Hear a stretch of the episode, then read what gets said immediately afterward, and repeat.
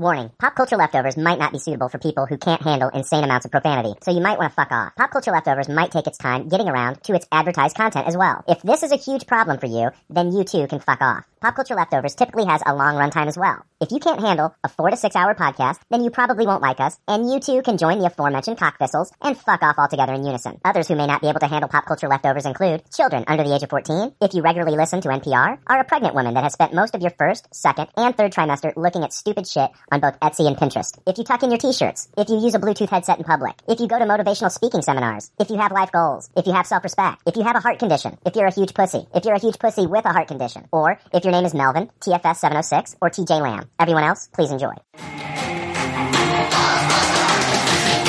Something strange in the neighborhood. Who you gonna call?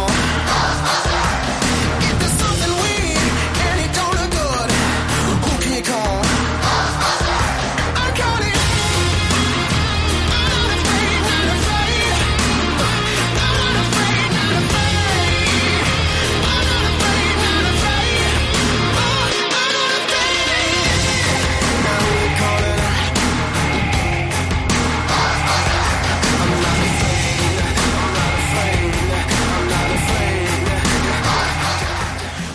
Episode 147. There's already like 7 million podcasts talking about pop culture and all that. Makes us happy like shooting at a womp rat. But it's all been done before. and We don't want to be a copycat. We're the leftovers picking up the scraps dropped by the cool kids. it's a trap. Good at toss it, good at taste it. Do we love it? Hey, let's face it, can't erase it. Let's embrace it. Tupperware party. Subculture spill over like a vulture. Carry over counterculture pushovers. Pop culture leftovers. And we're the uncool kids. What's to say has already been said. Leftovers. Pretty sure that the only talent is the band that's singing this. Pop culture leftovers. You're listening to the only podcast with the balls to bite a radioactive spider. It's pop culture leftovers. Five, four, three, two, one. Hey, welcome to Pop Culture Leftovers, the only podcast that sounds even better the second day after it's been uploaded. I'm Brian. I'm Jason. I'm Jake. And, All right, yeah, the three the three of us back together again. Hell yeah. Yes, the originals. The originals. yeah. yeah, so uh righty.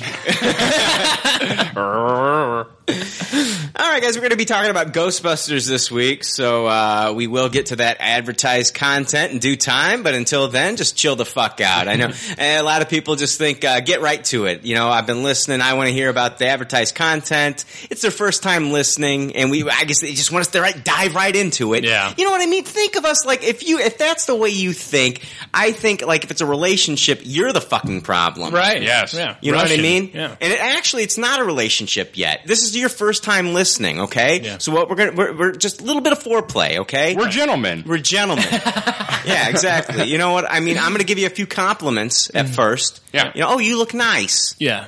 Before I jump in and start diddling your bean. We Make with the small talk before Exactly. we jump right into it. exactly. Like, oh, get right to the content. What do you, Yeah. on your first date, what do you do? Throw her over the fucking table and just start, that's, that is rape. Content. That is fucking rape. And I am not I am not gonna rape you with content. This is not fucking Jodie Foster getting thrown down on a fucking pinball machine. Can we go back to Jay yelling content as he's raping someone?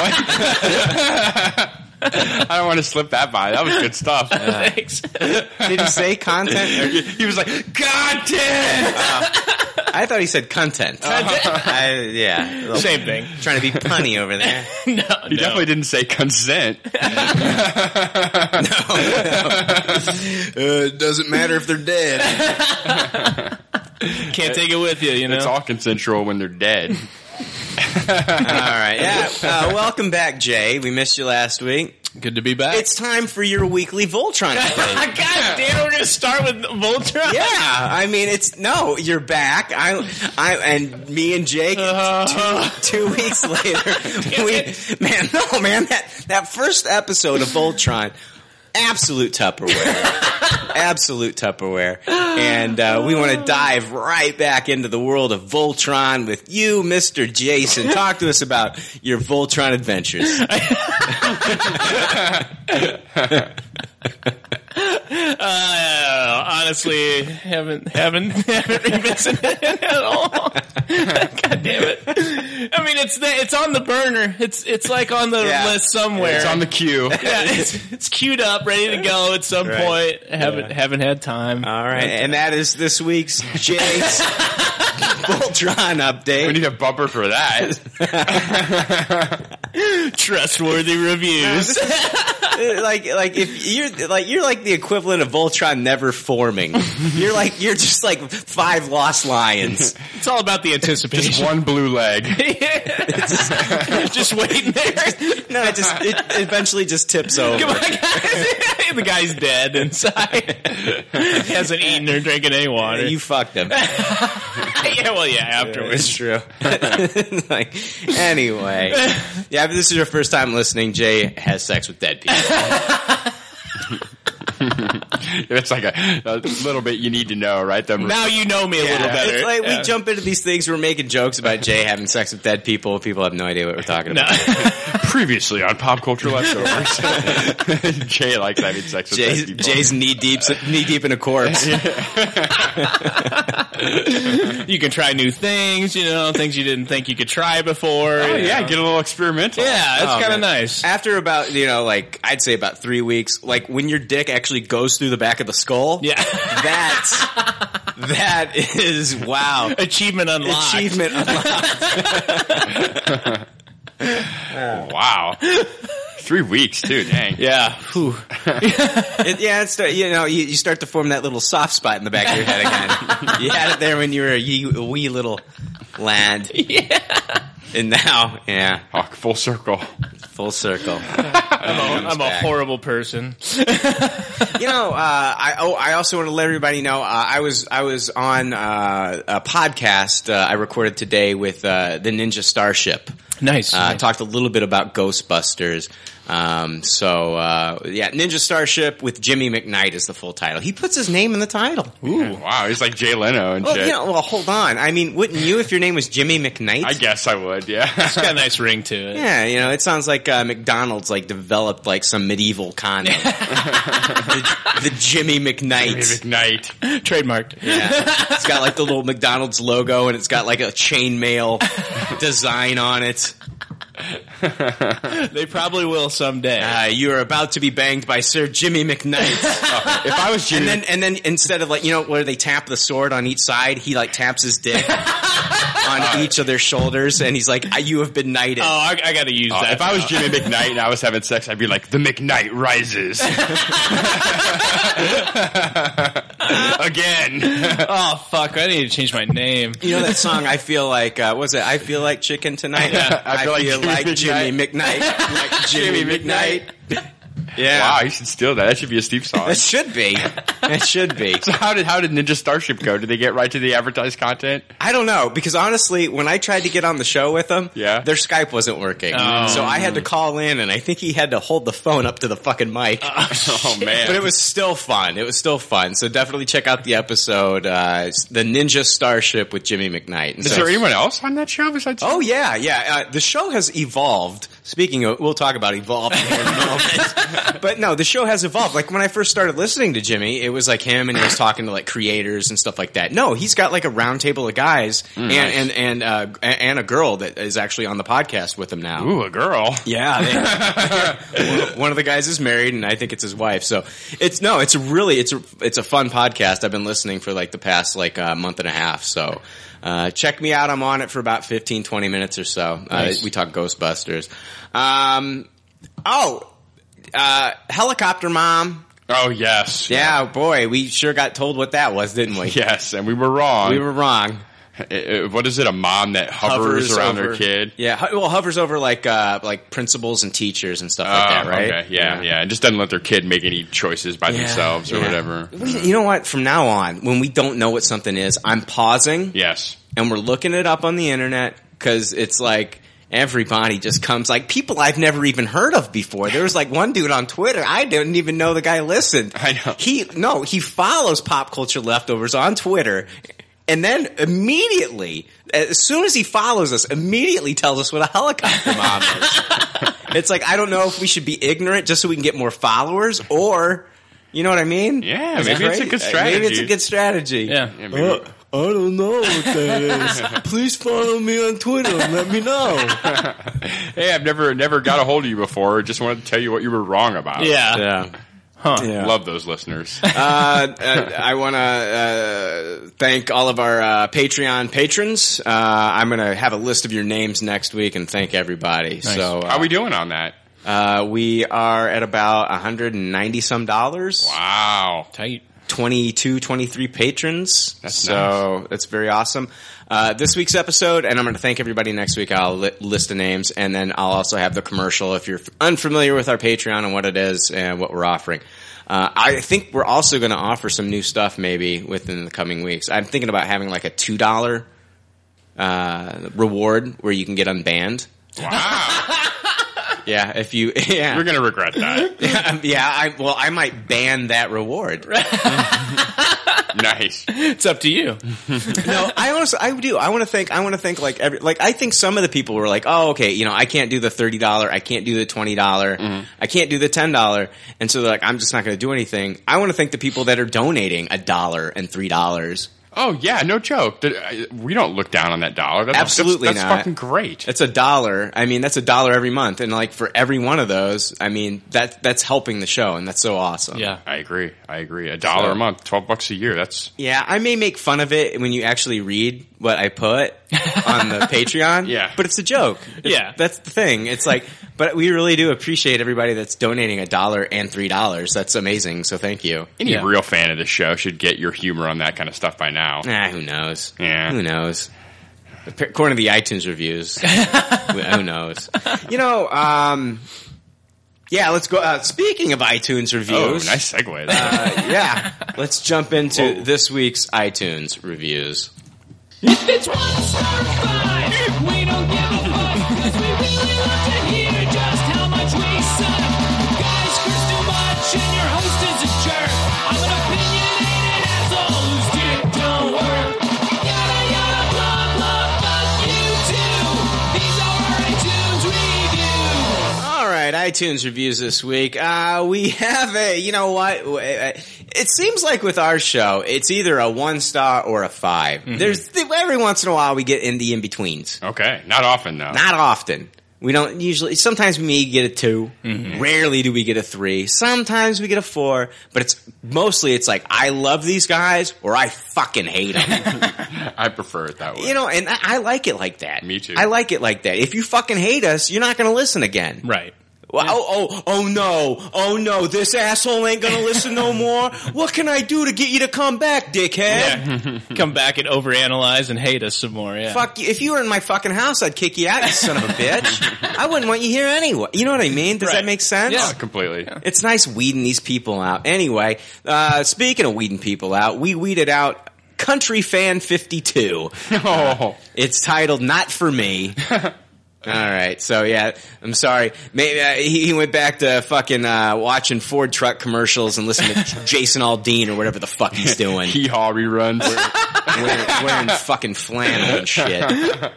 Uh, it's uh, it goes. I listened to the Game of Thrones season finale podcast. Got about ten minutes into it, just listening to these guys talk about nonsense like sex robots and dildos.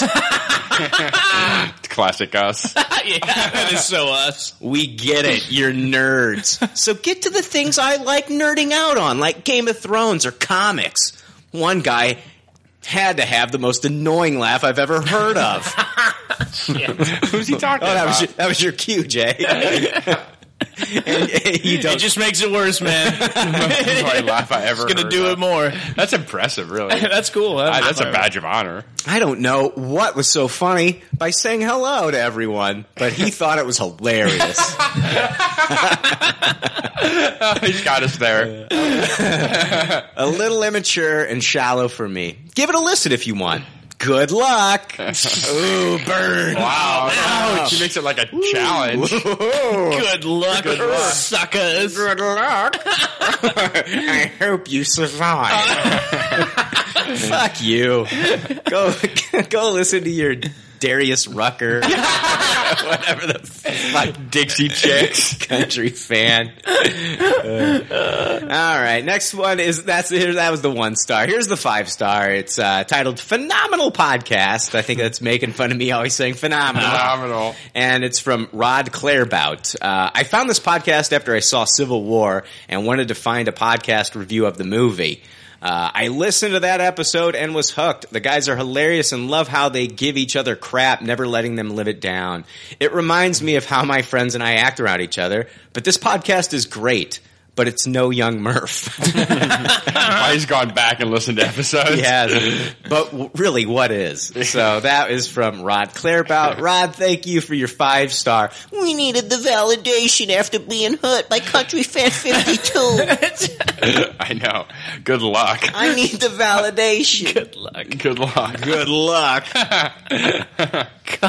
He showed us, man. Ooh. Man. Oh man. Let's get to stuff that nerds really want to hear about. Yeah, I know. Ten minutes in, they're talking about having sex with robots and dildos. Who doesn't want to fucking hear about that? I don't want to talk to those people. I Yeah, don't care. Ah, Fuck off. Yeah, I Yeah, don't that- give a you know shit. what? That's, it's kind of like this is kind of like our way of weeding you assholes out. Yeah. Well, get, uh, get the Ghostbusters. Yeah. When's it gonna Uh, happen? I mean, when you podcast with a guy that's got a shovel of dildos, it's kind of hard. it's kind of hard to not talk do you about not the bring elephant that in the room. Yeah, Yeah. it's just to do. No, he actually had a fucking dildo called the elephant. Thing was huge. Dumbo dildo. Yeah, we'd be fucking awesome if we could not bring it up. But I Mm-hmm. mean, come on, Yeah. Elephant in the room. Yeah. staring us in the face. Literally. All right. Speaking of advertised content, do you guys do you guys want to take a break or do you want to jump into Ghostbusters? Let's take a break. Yeah, I, I second. I second the break. break it up. Yeah. I'm fresh. You gotta, you gotta, you gotta. Gotta be fresh. All right. Hey, welcome back. Welcome back. Welcome back. All right. You know, hey, we're going to talk about Ghostbusters, but first we got an update. We got an update. Oh, Breaking news. Breaking news. Doot, doot, doot, doot, doot, doot. Breaking news. That's my favorite bumper. That was pre-recorded. I actually, I had to use the the bumper. That one cost some software. money. It did. That was yeah. Um, no, let's let's let's talk about Pokemon Go. yeah, let's. How much do you hate Pokemon Go? We talked about it last week, right? Yes. I hated on this game like nobody's business. Nah, not really. I mean, I no, just- no, you weren't that. I Bad. just thought it was stupid and silly. I didn't see the appeal into in it. After we got done recording, like you guys had your game up, and then what did I do? I pulled mine up, right? Yes. And uh, what happened? I caught my first wild Pokemon in Frank's basement, Yes. and uh, I wanted to let everybody know that uh, since then, that since then, I have become pretty much obsessed with the game, playing it pretty much all the way home. From recording that night, I stopped at a gas station and I'm trapping little pieces of shit in my in my balls and but it i mean but it went on like from last week it like it's be- it's taken over my life I, it's, I, i'm always playing pokemon and no people are thinking i'm being sarcastic right No, you're not. You're I'm not. not. You're a higher level than me. you started before me It's true. It's and true. I'm a higher level than Jake right now. um, there's a th- in in my town. There's the town square, and the town square. There's probably like 15 Stops in a very small vicinity, and all the Pokemon players at night go there, and there's like five. Stops that are real close together, and they like turn on the lures, and and all of us like it's just like it's a Pokemon frenzy. Like little creatures are just popping up all over the place, and I'm catching shit that I don't even know how to pronounce what it's fucking called, but I'm catching them. And now I'm like, I'm a level 16 Pokemon trainer. And uh, I, I uh, yeah, I'm pretty much obsessed with this game. I, I and I was telling Jake last night. Last night, I, I walked on. Uh, I was walking around at the corner uh, of the town square here, at one of the corners, and a Pikachu pops up, and he goes Pikachu, and he starts flipping and shit, and I'm just like, holy fuck, there he is. He's mine. You're Yeah. mine, you little fucker. And I toss one. I, I toss some raspberries at the little bitch, and then he eats. He gobbles them up. You know, he eats those fucking raspberries. The heart on his head. Yeah, well, yeah, yeah. He's eating them. Pikachu. and yeah, Pikachu is chewing up the raspberries. And then it's like, okay, I got one of those great balls. So I toss the great ball. Dude, direct hit, right? Direct hit. Mhm. He's in the ball. Boom. Yeah. Boom. Yeah. He gets out of that little bitch. Didn't get him. I'm like, you little fucker. only problem is I've only got one s- great ball left. Right. I toss it and he, dude, he fucking, he did Kimbe Matumbo fucking swats that fucking thing. It's gone. Now I'm left with regular Pokeballs. Yeah. I can't use another raspberry. Mm-hmm. You can only use it the one time. Yes, yes. And so I uh, start chucking regular balls at him. I catch him in three of them, and he breaks out every time. Mm. He's like fucking uh, the Andy Dufresne from fucking Shawshank Redemption when it comes to getting out of balls. And he fucking busts out three times. So I'm like, okay, I'm not catching him with a regular ball. There's a pokey stop over here. I'm going to see if I can get a great ball and see if I can go back and catch him. So I jumped out of, I ran, went to the pokey stop, and he's still there.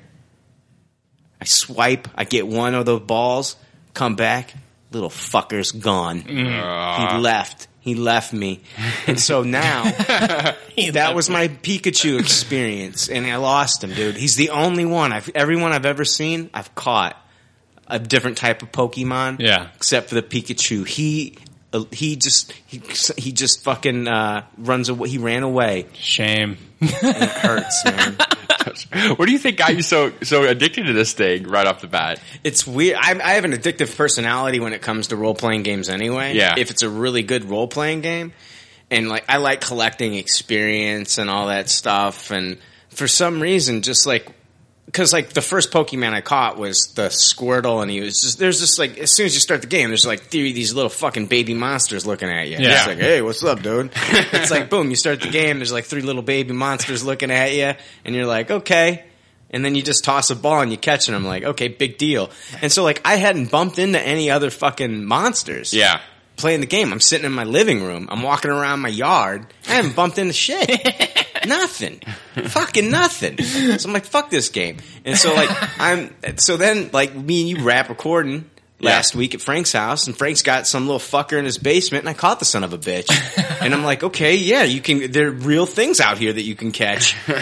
so it's really real. So then it's like uh, then I then, then I stopped at the gas station and I'm catching little catter pies and I'm catching or catter peas or whatever the fuck they're called. Yeah, I'm catching pidgeys and ratatats and all this other crap and and I, I don't know. I just the more I caught, I was like, well, I want to see what other ones are out there. you can't help and then it. it's like, oh, what's that evolve thing mean?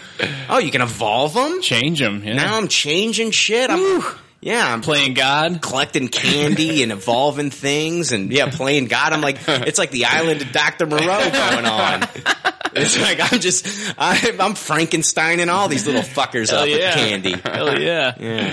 That's, that's fucking awesome. So, what's your rating on Pokemon Go? My rating? It's a Tupperware. I fucking love this thing, dude. I'm like, I got like tomorrow. My whole day's gonna revolve around playing this goddamn game. I, I, I went down to the town square and I'm just chucking balls left and right, man. I was chucking balls all night. I lost. I had I had like 175 balls to start out the night.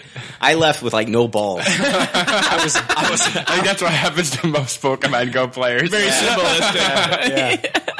I think still I people- lost all my balls. Yeah, yeah. I think people out there still probably think you're being sarcastic and joking. This is going to blow some of our listeners' minds. I'll take a Guaranteed. snapshot. I'll take a snapshot. My character's name is Leftover Brian. Yeah. I'll take a snapshot of my level and I'll post it up on our Facebook page to, to, to prove to you I'm not bullshitting and, and I'm part of Team Mystic. Yeah. Team Mystic, go! Yeah, Jake, Team Mystic. Team Mystic! up in this bitch. Fuck them Valors.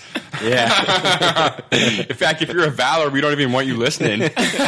oh, we're gonna get those fucking iTunes reviews next week.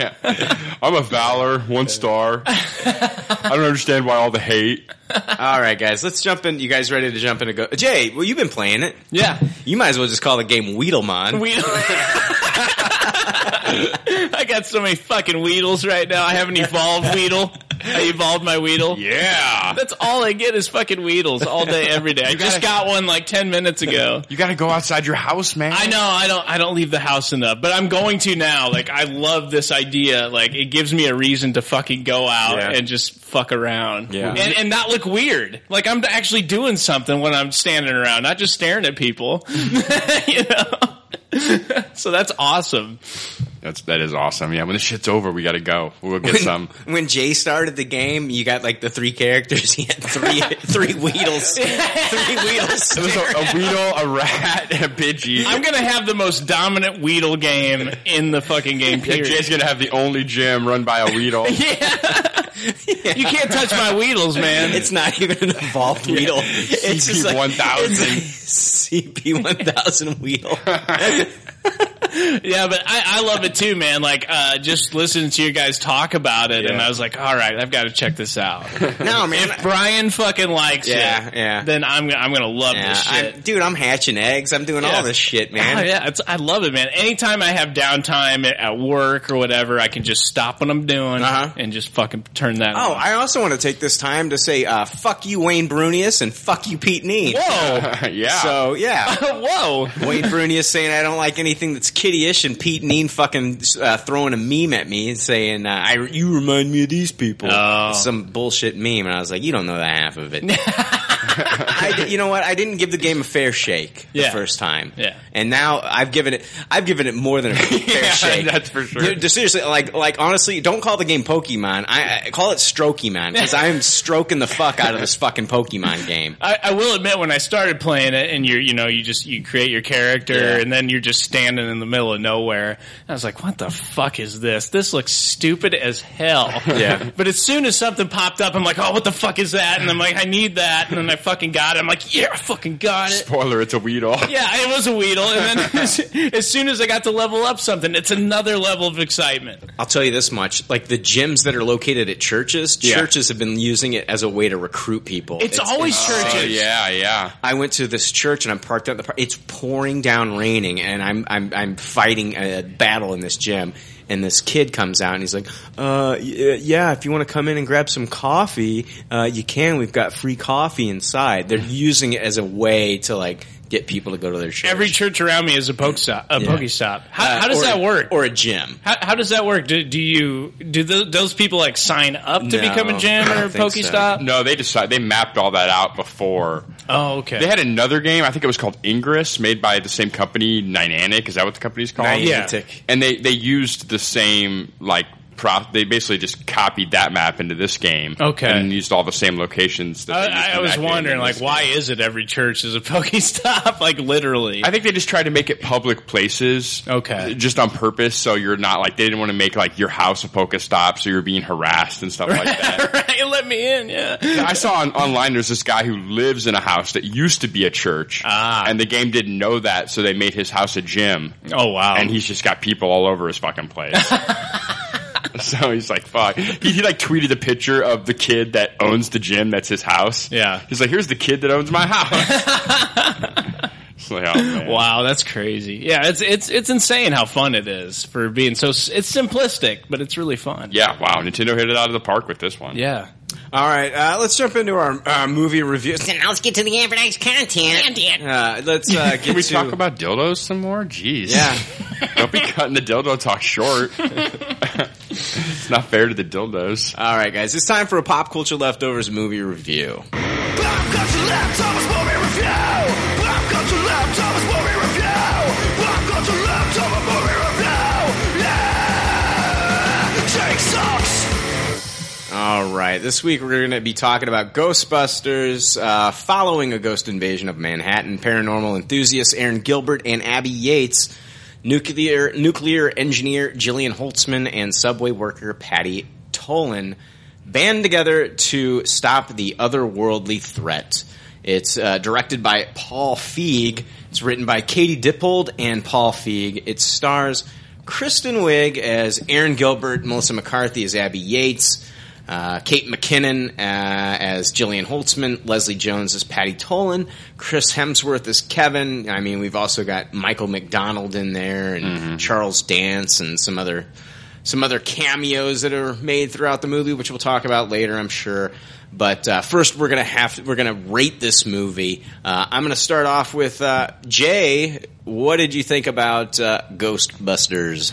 Uh, it did not live up to my expectations. Um, I'm giving it a low taste. It um, the the first half I thought st- I thought it started off good, and also this is not to discredit the actresses in the film. I think it, primarily my problems with this was the writing, uh, the the the humor. Uh, I did not find I, I don't know. Like if you're talking about the guy that wrote Bridesmaid, I'm expecting a little bit more. So I, I didn't get the humor. The humor was very dry. I thought it was boring.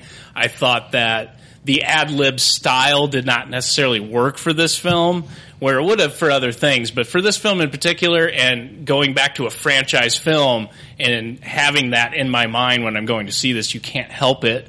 Um, it did not live up to the expectations of the humor or what I wanted from just the overall movie itself did not remind me of the first Ghostbusters or the second Ghostbusters. And so those things played very heavily on that. But overall, I think first half started off pretty okay. Um, and then it was like a race towards the end, and that really fucking ruined it for me. Was this race towards the end? Um, the the the villain aspect also very forgettable, and and and I thought like, okay, at least maybe the villain's going to be interesting in this. The villain was not interesting for me at all. So low tasted, um, teetering on a toss it almost at times. So okay, Jake. Yeah, I'm gonna give it um, a solid taste. It not a low taste. It not a high taste. It right in the middle. Um, I agree with Jay. It did not meet my expectations. I was super excited for this movie because of the cast, and it was not quite as funny as I'd hoped it would be.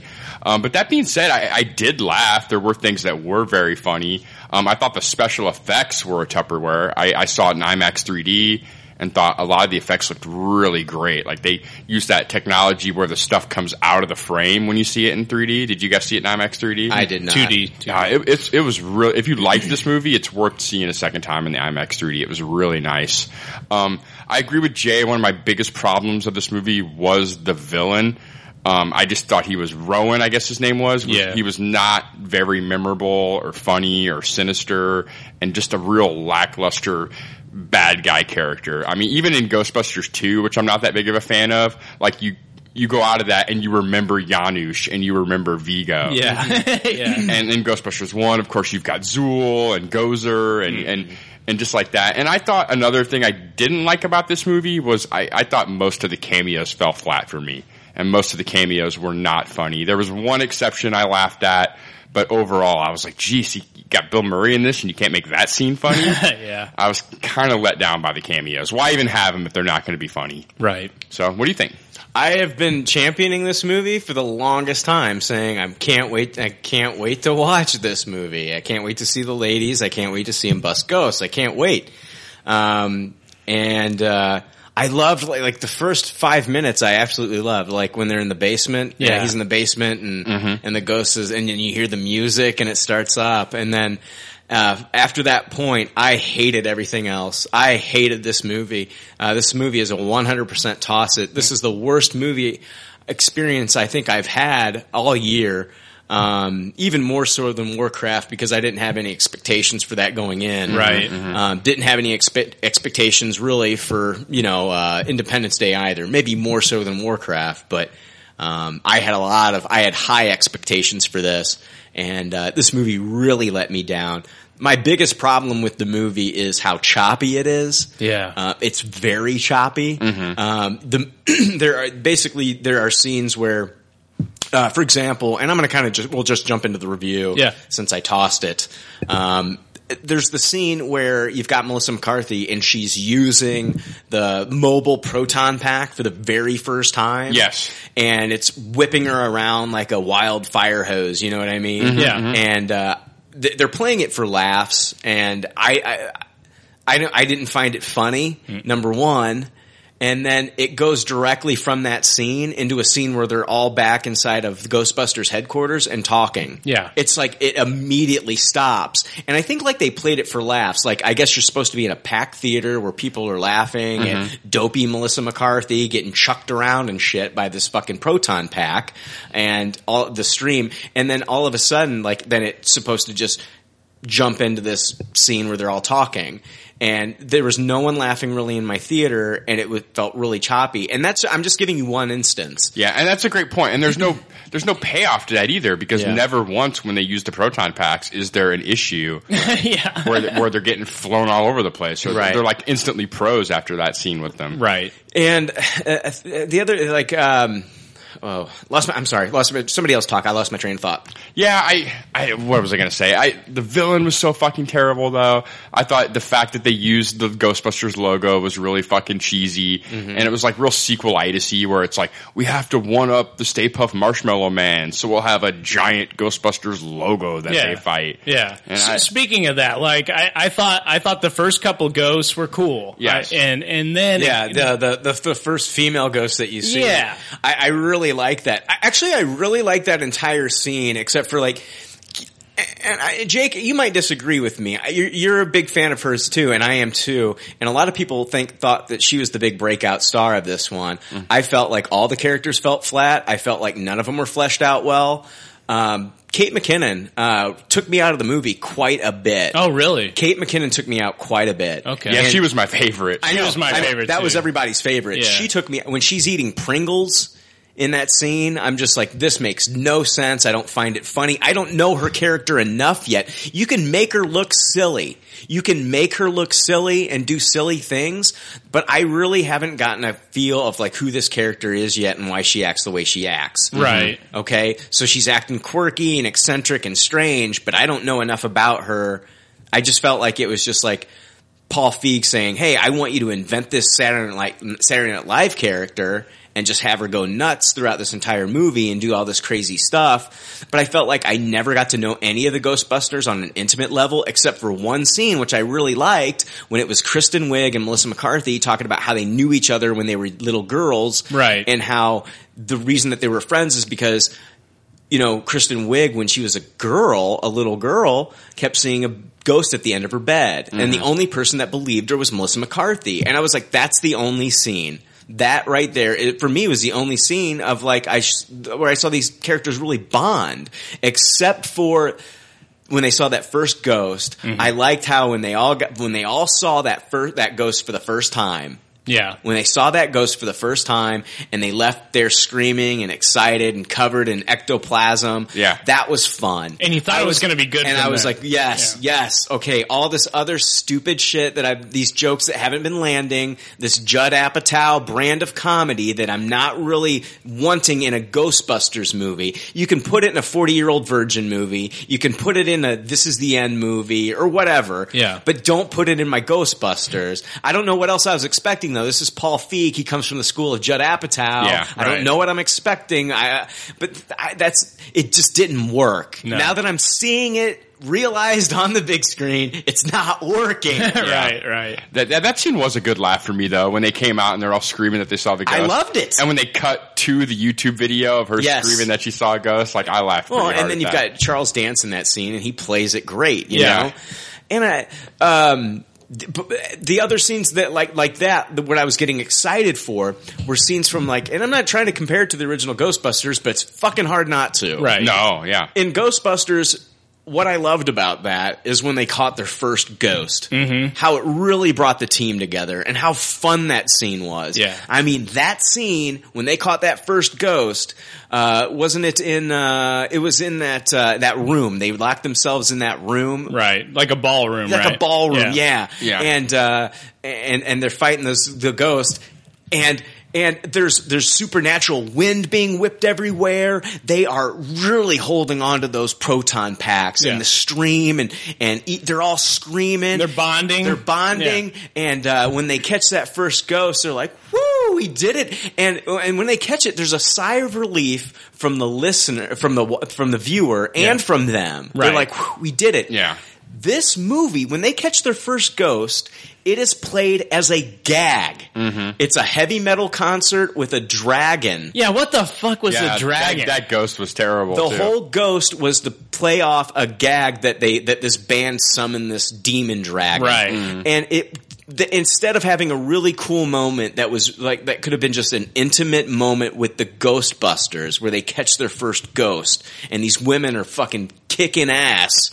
Instead, they play it off as a gag that ends with Ozzy Osbourne. That was like the biggest fall flat moment of the movie. yeah, every I heard people Ozzy go, yelled, "Ooh, Sharon!" It was like, Yeah. what? We're They're- doing that? and they're not even together now. No, No. no, exactly, yeah, exactly. It's like when Dumb and Dumber 2 put Mama June in there after she started dating a child molester again. Right, right, Oh, right. man.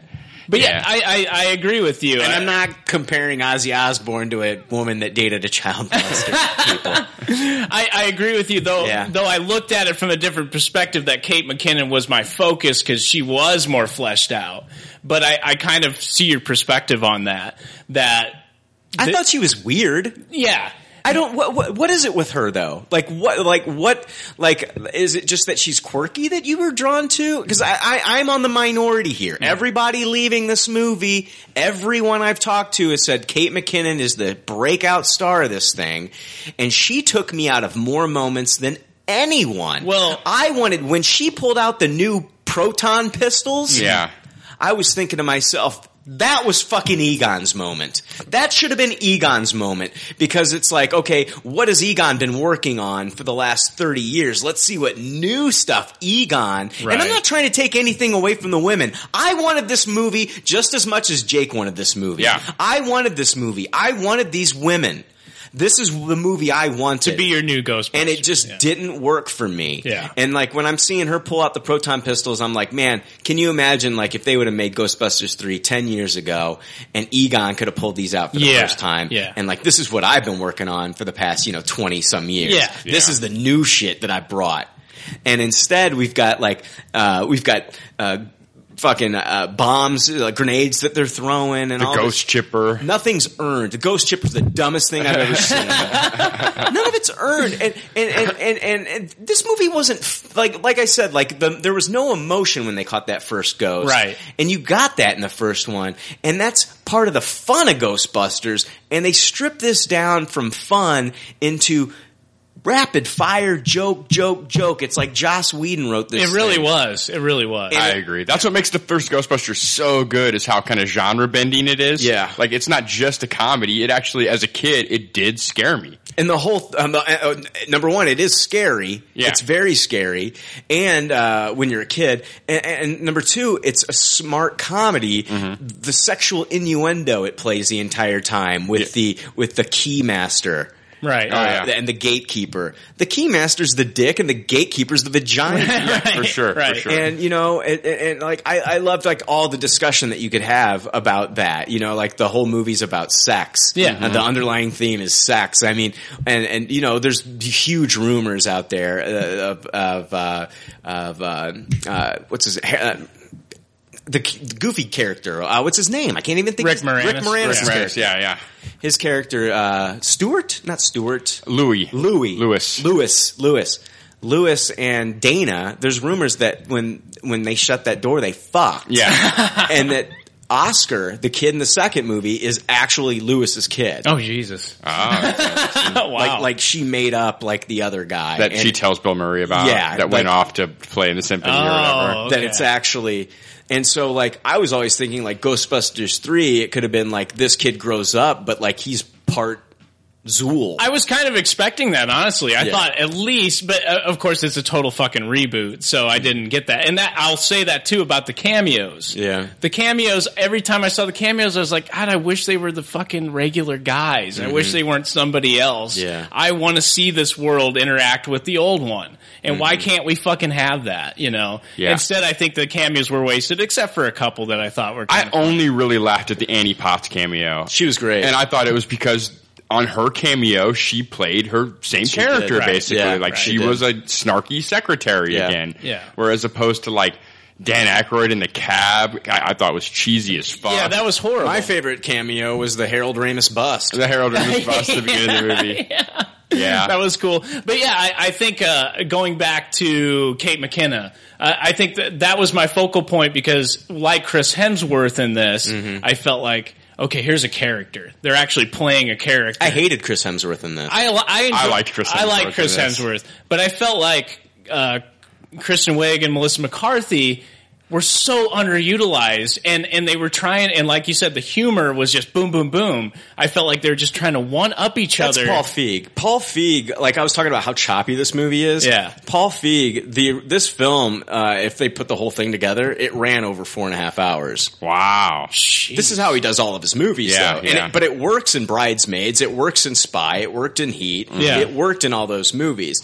He sh- he always shoots a ton of shit and then just keeps what he wants to. Right. That's why it looks choppy as fuck. This movie, they shot over four and a half hours of film. Yeah. For a two hour movie. There there were other scenes, and I can't I can't remember the specifics, but they were so choppy that it did not make sense. Yeah. like it cut at a point where it's like that doesn't make sense leading into the next scene at all. And that was like at the beginning, and I'll have to watch it again to remember those parts. But No, there's so many of those Yeah. moments where it's very choppy. Yeah. And it's supposed to be like a really funny moment, and then they just jump into another moment. And Yeah. I was like, I, I I just didn't understand why it was so choppy until I found out that, yeah, four and a half hours of film. and I think that's a I think that's another great point. And if you like juxtapose that with the original Ghostbusters, I felt like the original Ghostbusters watching it, even as a kid, I felt like, man, they took their time with this story. This story is a slow build. But with this one, it has the big setup at the beginning and then it just rushes towards the fucking end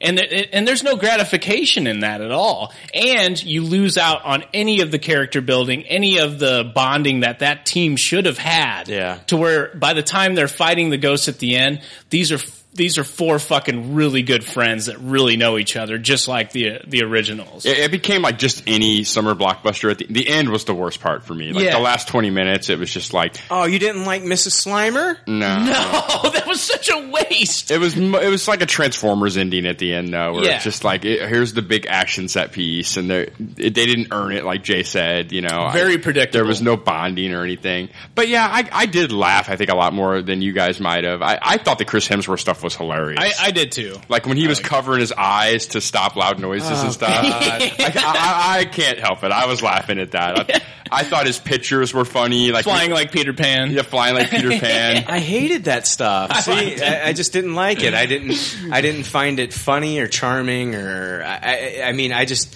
he- he- his his comedic timing just wasn't there for me. Yeah. Yeah. I wish I could like because I wanted to like him too. Yeah. Mhm. I wanted to like Chris Hemsworth because I, I like him generally. Yeah. you know, but I really all I know him for is like Thor and then that shitty Black Hat movie. Yeah. but like I really wanted to enjoy him, and oh, and I saw him in Vacation. Um, oh, okay. Oh, I just watched that. Yeah. but which I hated. Yeah, that was horrible. Um, but uh, yeah, I just oh, somebody said I, I, I keep losing my train of I, thought. want to get. I want to just on that Chris Hemsworth point.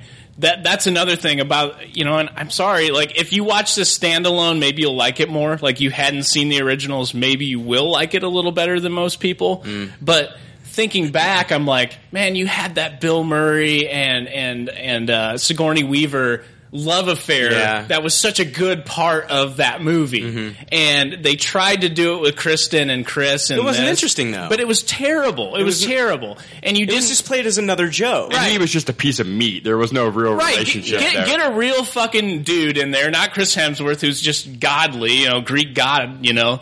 But get get a real dude in there and have a real relationship between her and some other guy. Yeah, but then you're, you're you're you're teetering that line of being too close to the original. it's true. But then on the flip side, he does shit like have them fight the actual logo, and it's Mhm. like, I mean, how? wh- What are you doing? Wh- Mm-hmm. Yeah. What, what are you doing here?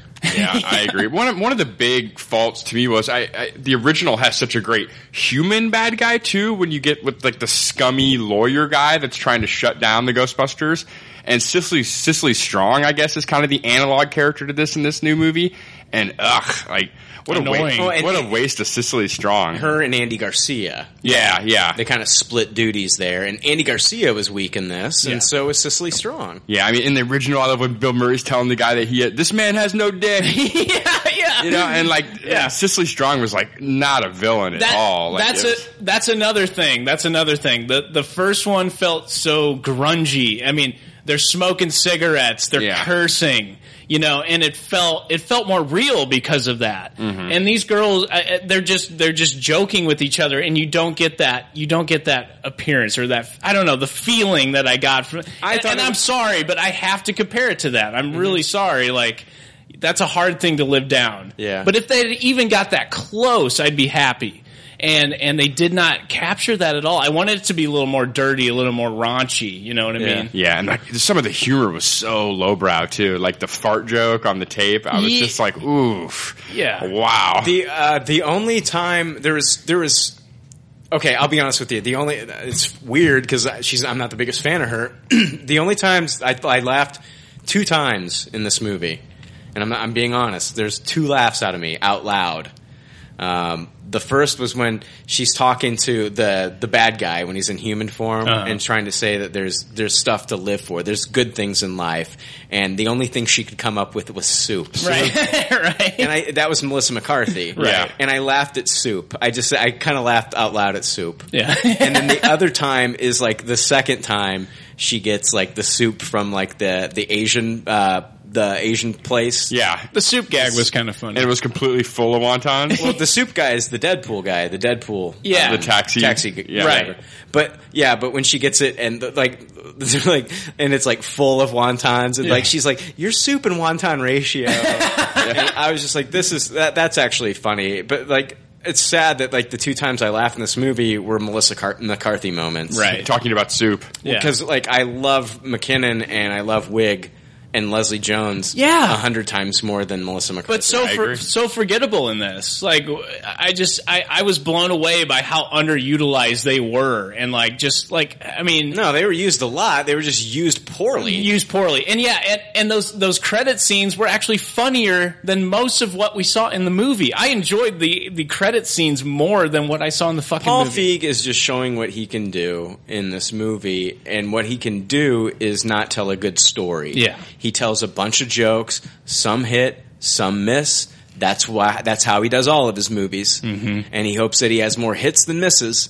And unfortunately, it doesn't work in Ghostbusters. Yeah. and I don't want to see a sequel to this. Yeah, you need a strong mythology for a Ghostbusters movie. You It's do. Like it has to, it can't be just the jokes. No. Like it has to have the mythology and it has to have the story too. I mean, that's what makes the first one such a hit to me is it's not just funny. Yeah. Like it, it hits. It's like I said, it's so genre crossing. It's got Yeah. a great mythology. It's a great sci-fi movie. It's a great comedy. It's a great horror. If you can't utilize these iconic act, fu- funny actresses, if you can't utilize them properly, let them do their own fucking thing instead of trying to write that shit for them. Because I feel like that was part of the problem too. If they were not free enough to do what they they could have done, you know. Because I didn't see my Kristen Wiig in this. I saw a very dull. Dry, and I, I don't normally say that because normally she cracks me up just standing there. I honestly think that she had success with him in Bridesmaids. Oh, absolutely. Hold on, hold on. She- Absolutely. hold on. She had success with him in Bridesmaids. That was her director for Bridesmaids. Yeah. Melissa McCarthy has had success after success after success with this guy Mm-hmm. making movies. And so when they went into Ghostbusters, they approached it like they approached every movie. You what do you want us to do, Paul? Right. Okay? That's what we're doing. They shot four and a half hours of this movie. By the time this movie's done, they don't know what's on the cutting room floor and what made it into the movie. Right. Okay? I think that they went in there, they trusted him, and he did, he made this movie. I think that Ghostbusters needs a better writer and director. Yeah. I- Mm. you know what I mean? You, you- you're missing Harold Ramis and Ivan Reitman. You Oh, know what yeah. I mean? You're missing those guys and Aykroyd. You're re- and they're credited on this, and, and it's just because they're creators. Yeah, but you're missing those guys. And I think Kristen Wiig. I don't think that they really. I think they just trusted Paul. Yeah. Yeah. I think there was some ad lib going on, uh, but I think he definitely made all the indecisions. I don't think you get a four and a half hour footage without him letting them like do their shit. Well, the scene with Kate McKinnon when she starts singing and acting all quirky and weird, singing that one song. yeah, the DeBarge song. Yeah, and when she starts singing, I think that was all her. Yeah. And it, and and it was just like that's another thing where it's just like okay, I I just I didn't I was laughing hysterically at the DeVar scene. I didn't get it. and I like, I love Kate McKinnon. Yeah. I think these ladies are funny, but like, I've already, honestly, I think it, the movie had, I, had, I, I wasn't getting what I wanted. Yeah. Mm-hmm. And so it's like when I see her do her goofy little bullshit singing shit, I was just like, you know what? I don't, this isn't funny anymore. Yeah. You're, you're shitting on Ghostbusters at this point, in my opinion. And I, I'm not blaming the ladies. No. I'm, I'm blaming, and I, I, I love Paul Feig. Yeah. I love Paul Feig. I love Bridesmaids. I love. I mean, what's so crazy is I like all these ladies. I like the director. I just don't like him doing this property. Yeah. Yeah. At all. I hate this movie. This is the worst fucking movie of the year for me. Man. Wow. Yeah, I bet we're going to get a sequel too. It seems like it's doing okay in the theaters. Yeah. So it's projected to make 50 million this weekend. Mm. Did you guys stay for the very end credits? I did. I did not. I did. We got a Zool drop at the very end. Okay, so what are we doing? What have we learned from Star Trek Into Darkness? Apparently nothing. Apparently nothing. Because now you're going to bring in Zool. Now you're going to bring in Zool. You're doing exactly what J.J. Abrams did after Star Trek rebooted. And he brought back their best story, Wrath of Khan yeah. and they fucking destroyed that. Pooped on it. And into darkness. And now you're going to do the exact same thing here and bring in Zool. This is the worst move they ever could have made. Yeah. Yeah, I, I don't disagree. And to telegraph it, telegraph it like I can't even talk. Telegraph it like they did is really bad too. Like I, it'd be a little bit better if they like snuck it in and you didn't expect it coming. But to say Yeah. this is why you should come see Ghostbusters two is because we're bringing Zool in. It's just like "Arr." I, I would have been happy without the, the cataclysm event. You know, I would have been happy with just hauntings. Like, why couldn't we have had just hauntings and let this team build and build and build and then maybe have something at the end that leads to something bigger down the road? But instead we get this huge fucking battle at the end and this cataclysmic event. And now they're talking about fucking Zool. It's like, come on, build towards that. Bu make this team something before you actually do that. yeah. Yeah, but I also like. I I mean, I also. I don't know. I don't want to have it too much like the the original, but on the flip side, it's like they have to do something cool. Like in the original Ghostbusters, they saved the city, Right, right. And you have that capability when you're the only ones with the technology that can take down the ghost. True, You know what I mean? So it's like if these ghosts are let loose, you just didn't need to do it on such a ridiculous scale. Yeah. I agree. It was ridiculous ridiculous There were so at many the end. ghosts, yeah. You've got Slimer driving around, Mrs. Slimer in the Ecto One, Out of nowhere. and uh, with uh, other fucking dudes hanging on, other ghosts, Pilgrim hang- yeah, ghosts. pilgrim ghosts, hang, and they kept referencing that too. Oh, Why? you just killed a pilgrim, you know, and all this stuff, and Fuck. oh, what the fuck? Yeah, it would have been better if they'd have made the plot more centered around Wig and McCarthy, like reestablishing their friendship, which had been broken. Like if there was more of that and stuff like Yeah. that, I feel like that would have been. And and I thought I thought Patty's character was the most underutilized. Le- Leslie Jones. I thought her character was was just like thrown in there. It's like give her some fucking lines. Like she hardly had anything to do in that. And and she should have been the Winston, the straight man to these crazy fucking To be fair, she had more to do than Winston ever did. in Well, the that, that's Ghostbusters that's movie. true. That's true.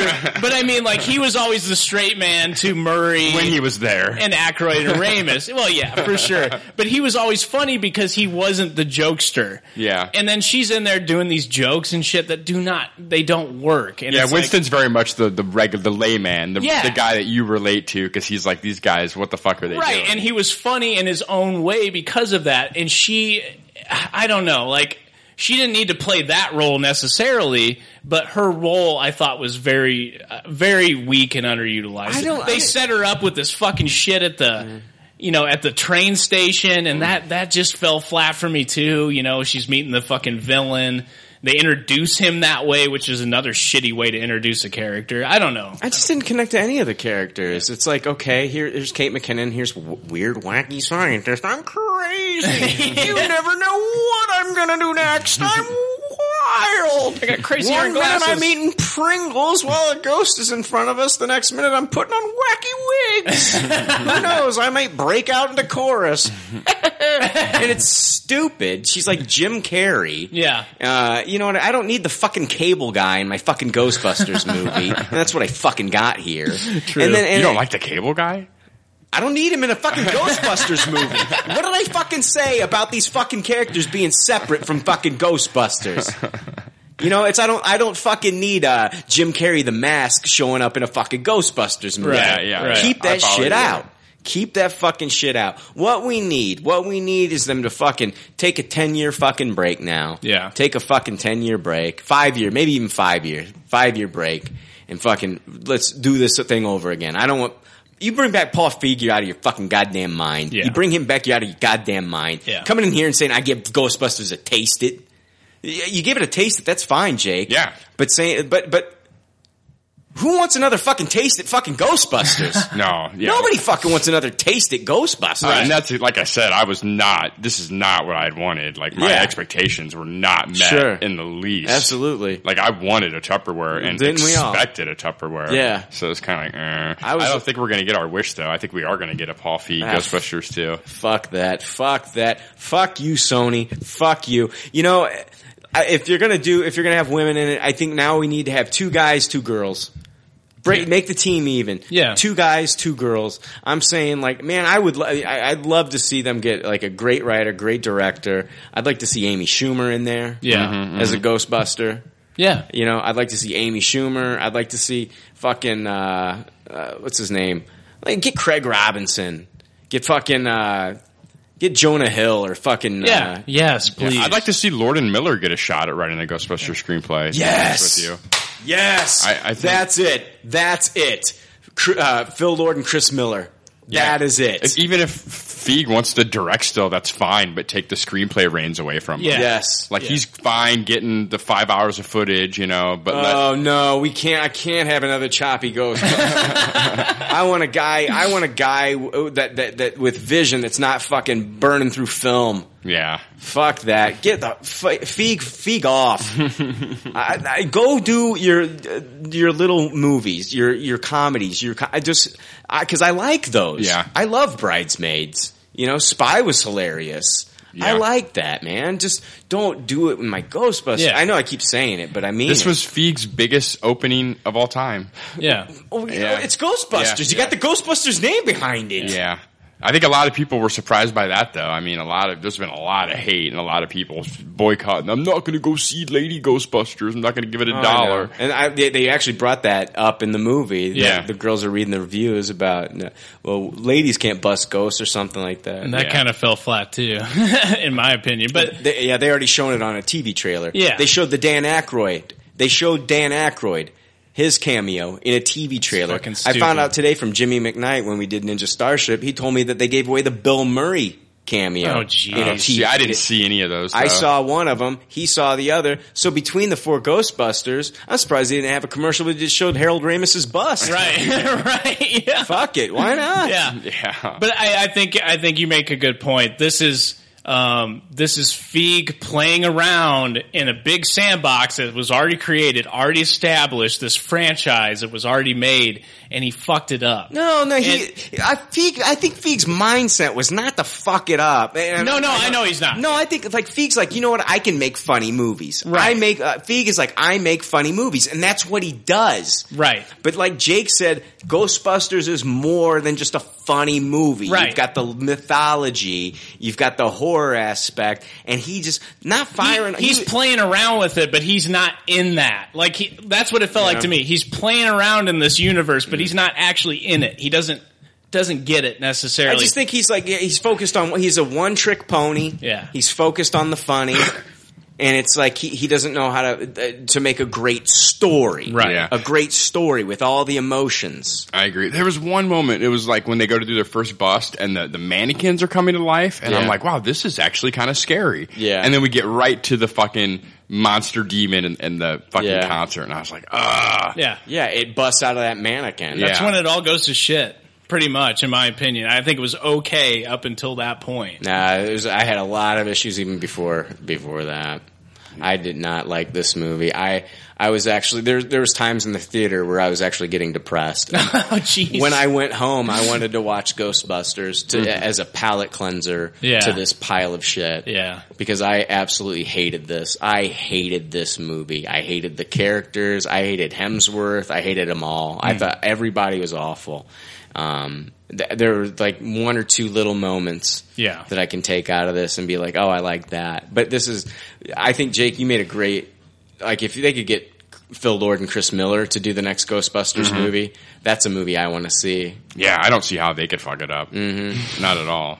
That's Uh-huh. So. a movie I, I want to see. I would love to see, like, get Amy Schumer, get like Jonah Hill, uh, Franco, Yeah. out of that group. Danny McBride, get get that group of people. Yes, get that people in there. Get uh, Charlie Day. Charlie Day. Fuck yeah! Mm-hmm. Charlie Day is the new Lewis. yes. Uh, Lew- uh, Lewis Tully. Yeah. Yes. Charlie Day is the new Lewis Tully. You know, uh, and who, who who could you get? It's like, like you could get fucking just reboot it. Have them be those characters again. Fuck it. Why the fuck not? Yeah. You know what? Yeah, here's fucking uh, Franco's Venkman. Fuck it. Why not? There you go. Yeah, No one, no one pisses and moans about James Bond being James Bond Yeah. for fifty straight movies. Right. Right. So why can't these just be different actors casting these Chris same Pine is Captain Kirk. Fuck it. right, right. Nothing's sacred anymore. Because look at this, this. I watched fucking this 2016 version of Ghostbusters. Yeah. There's nothing sacred with that. yeah. But yeah, it, it it had a lot of attention because it was an all female cast. Yeah. But you don't, and and I don't know if a, a male cast would have done any better under these circumstances. No, no, no, no, no, no, no, no. But what No. you're talking about, It has nothing to do. It has nothing to do with the sex of the characters. I Right. think it- you could have had you could have had four guys in there under Paul. It Feig, still would have been and I the still same. I still would have hated this fucking right? movie. But what I'm saying is, you have so many more options. Like you don't have to do all female, all male. Just fucking mix that shit up. Male, female, whatever the fuck you need to do. Trannies. We could have some yeah, trannies. transsexuals. As long as they're fucking funny. I don't give a shit. Yeah, yeah, and there's a good writer Get that behind fucking him. Arquette guy. Yeah, gal. Get that Arquette. David Arquette. Get, get that Arquette. Not uh, yeah. Not not David Arquette. His uh, transsexual uh, sister now. Oh yeah, yeah. Not Patricia. They got the other Arquette. Rosanna. Is it Rosanna? No, it's not Rosanna. I don't know. Rosanna I don't know. Rosanna Dana. That's But yeah. what- that's why I want to see transsexual Ghostbusters. Yeah, why the fuck not? As long as it's funny as shit and it's written well. Like, I mean, but that's not even the thing. It doesn't need to be funny as shit. Like, the first Ghostbusters wasn't necessarily, like, slap happy funny. It is funny as shit. But it's funny as hell in its Yeah. own way because you have these. I, I don't know. I felt like they each brought their own personality to those characters, and I did not feel that in this. We have four funny ladies that I don't feel brought or were able to bring that to the table. I also feel like Ghostbusters One is one of the most quotable movies in our lifetime. Yeah. and, this had none of that. Yeah. Like, what's the quotable line from this movie? The power of Patty compels you. yeah. Or say, say, say hello to my little friend. Uh, When did that happen? Uh, Kate McKinnon says it right before she shoots the gun. Oh wow, that's original and funny. I know. I, that, that was probably my biggest groan in the movie. It was Yeah. when I was like, "Oh, the Scarface." One of the line. coolest things were the proton packs in the original, and like they took all the cool and fun out of those in this one. Yeah, and and then even they- the trap didn't look cool anymore. No. It was like a big, like fucking, like submarine sandwich. They didn't even talk about the smell. It's Yeah. supposed to stink. Yeah. They didn't even mention the stink. Yeah. Like, come on, talk about the stink. That's why Jay gave, Jay gave it a low taste. Look, taste it. It could have been a Tupperware. God damn it! If they would have just mentioned the fucking stench coming off that fucking trap, I would have given I would have given it the goddamn taste. It. Yeah. How did the movie have this many dead people in it and suck so much? But yeah, I, I Horrible. and yeah, I think I think the ghost would have been better utilized very little until the big end. You know, instead of just like a fucking army of ghosts at the final. Fight. I feel like I've dominated this. I feel like I do this a lot, and people people hate it that I dominate reviews with negativity when I don't like something. So, Jake, go ahead and tell me what you loved about it. I just thought it was funny. I loved Kate McKinnon's character. I thought Kristen Wiig was great for the most part. Um, I, I thought the effects, it was a great effects driven stuff. I really enjoyed the effects. Like, I thought the ghost looked really nice. Yeah, you saw it in the three. You know, I, I, to go back to what I was saying, all those people that think I dominate these reviews and t- you know, I- Yeah. fuck you. yeah, exactly. exactly. Yeah, I never thought that you dominated. no, I've, that's had, a good I've point. had people say that shit. Yeah. like ah, when Brian doesn't like something, he dominates the whole fucking review, and then like even if you guys liked it, it sounds like the whole fucking review's negative. so you know what? Fuck you. Yeah, suck. Fuck you. I'm not gonna. I'm not gonna change. Yeah, I, I didn't think. I think it still came across that me and Jay didn't hate it. Right. Yeah. So yeah, I mean, it wasn't. It Jay wasn't the said best. it's, it's a low taste at teetering on a tossid. yeah, I, I, That's not pure that's not hatred. total pure hatred. Yeah, yeah, give me more concrete though. I need to hear. You know what I mean? I need. I can't hear this. You know, teetering. Yeah, no, I, I So did. low taste in it. yeah, low tasted. I didn't hate it. Um, I, I think there was enough in it to where I wasn't like cringing during the whole movie. Oh God, I- that was me. Yeah, that was you. You described my experience right there. yeah, I was not. I was not cringing. I There was was one time. There, honestly, there was like one time I wanted to cry. I honestly like wanted to right. cry. I wasn't there. I wanted to cry during the movie. Yeah. I felt so bad because I really looked forward to this movie. 'Cause Mm-hmm. I I, know. I, love these It actresses. sucked. Like we've defended this movie so hard, did. and it sucked to not come onto the show and be like Tupperware. Yeah, but you know what? The, the, e- e- the fucking easiest thing for me to fucking do is Yeah. to co- it would be for me to fucking uh, tuck, uh, you know, fucking uh, Prove yourself right. Yeah. Oh, well, I love this movie. I'm going to give it a high tasted. Yeah. I've been saying how much I love this movie. I'm going to give it a high tasted or a tasted or whatever. It doesn't I'm- sound like that would have been that easy. yeah, but you know what? It's like it's like uh, I have been talking about this movie a lot and giving people a lot of shit for all this stuff because I don't think that people gave it a fair shot from the get go. No, I, think really don't. The majority didn't. a lot of the people, and then they'll they'll come back and they'll defend it and say, "Oh, it has nothing to do with the women." I hated it after the first trailer. No, you hated it after the first announcement. Right. Yeah, you're gonna get. all I've, the- I, I've, I've read the internet. Yeah. You hated it after the first announcement that there was going to be ladies in this movie. I loved that idea. Yeah. I loved the director choice at the time. But you know what? When I saw it fully realized on the screen, I was like, Ghostbusters and Paul Feig do not mix. Right. Mm-hmm. They do not Right. mix. That is oil and water. I Right. mean, they just don't mix. And so, fuck it. It's it's one thing to like the idea, and I think we were all on board with the idea of Yeah. it. But to see it in action, it's it's our right to be like, well, that that wasn't that good. yeah, on paper it sounded great. I Yeah. mean, we were we were championing even Paul Feig being involved on, Yeah, I on was. paper. Yes. like until we you know saw the finished product. Yeah, and I'm not saying like, oh, Paul Feig should never work in the business ever again. No. No. no. this This circumstance. I'm just saying like, I don't want to see Paul Feig like take over another property that I love. You Right. know, after this, it's like uh, I, I'd like to see him just do like these comedies that he, these original comedies that he's been doing. I just don't think that he's suited for doing.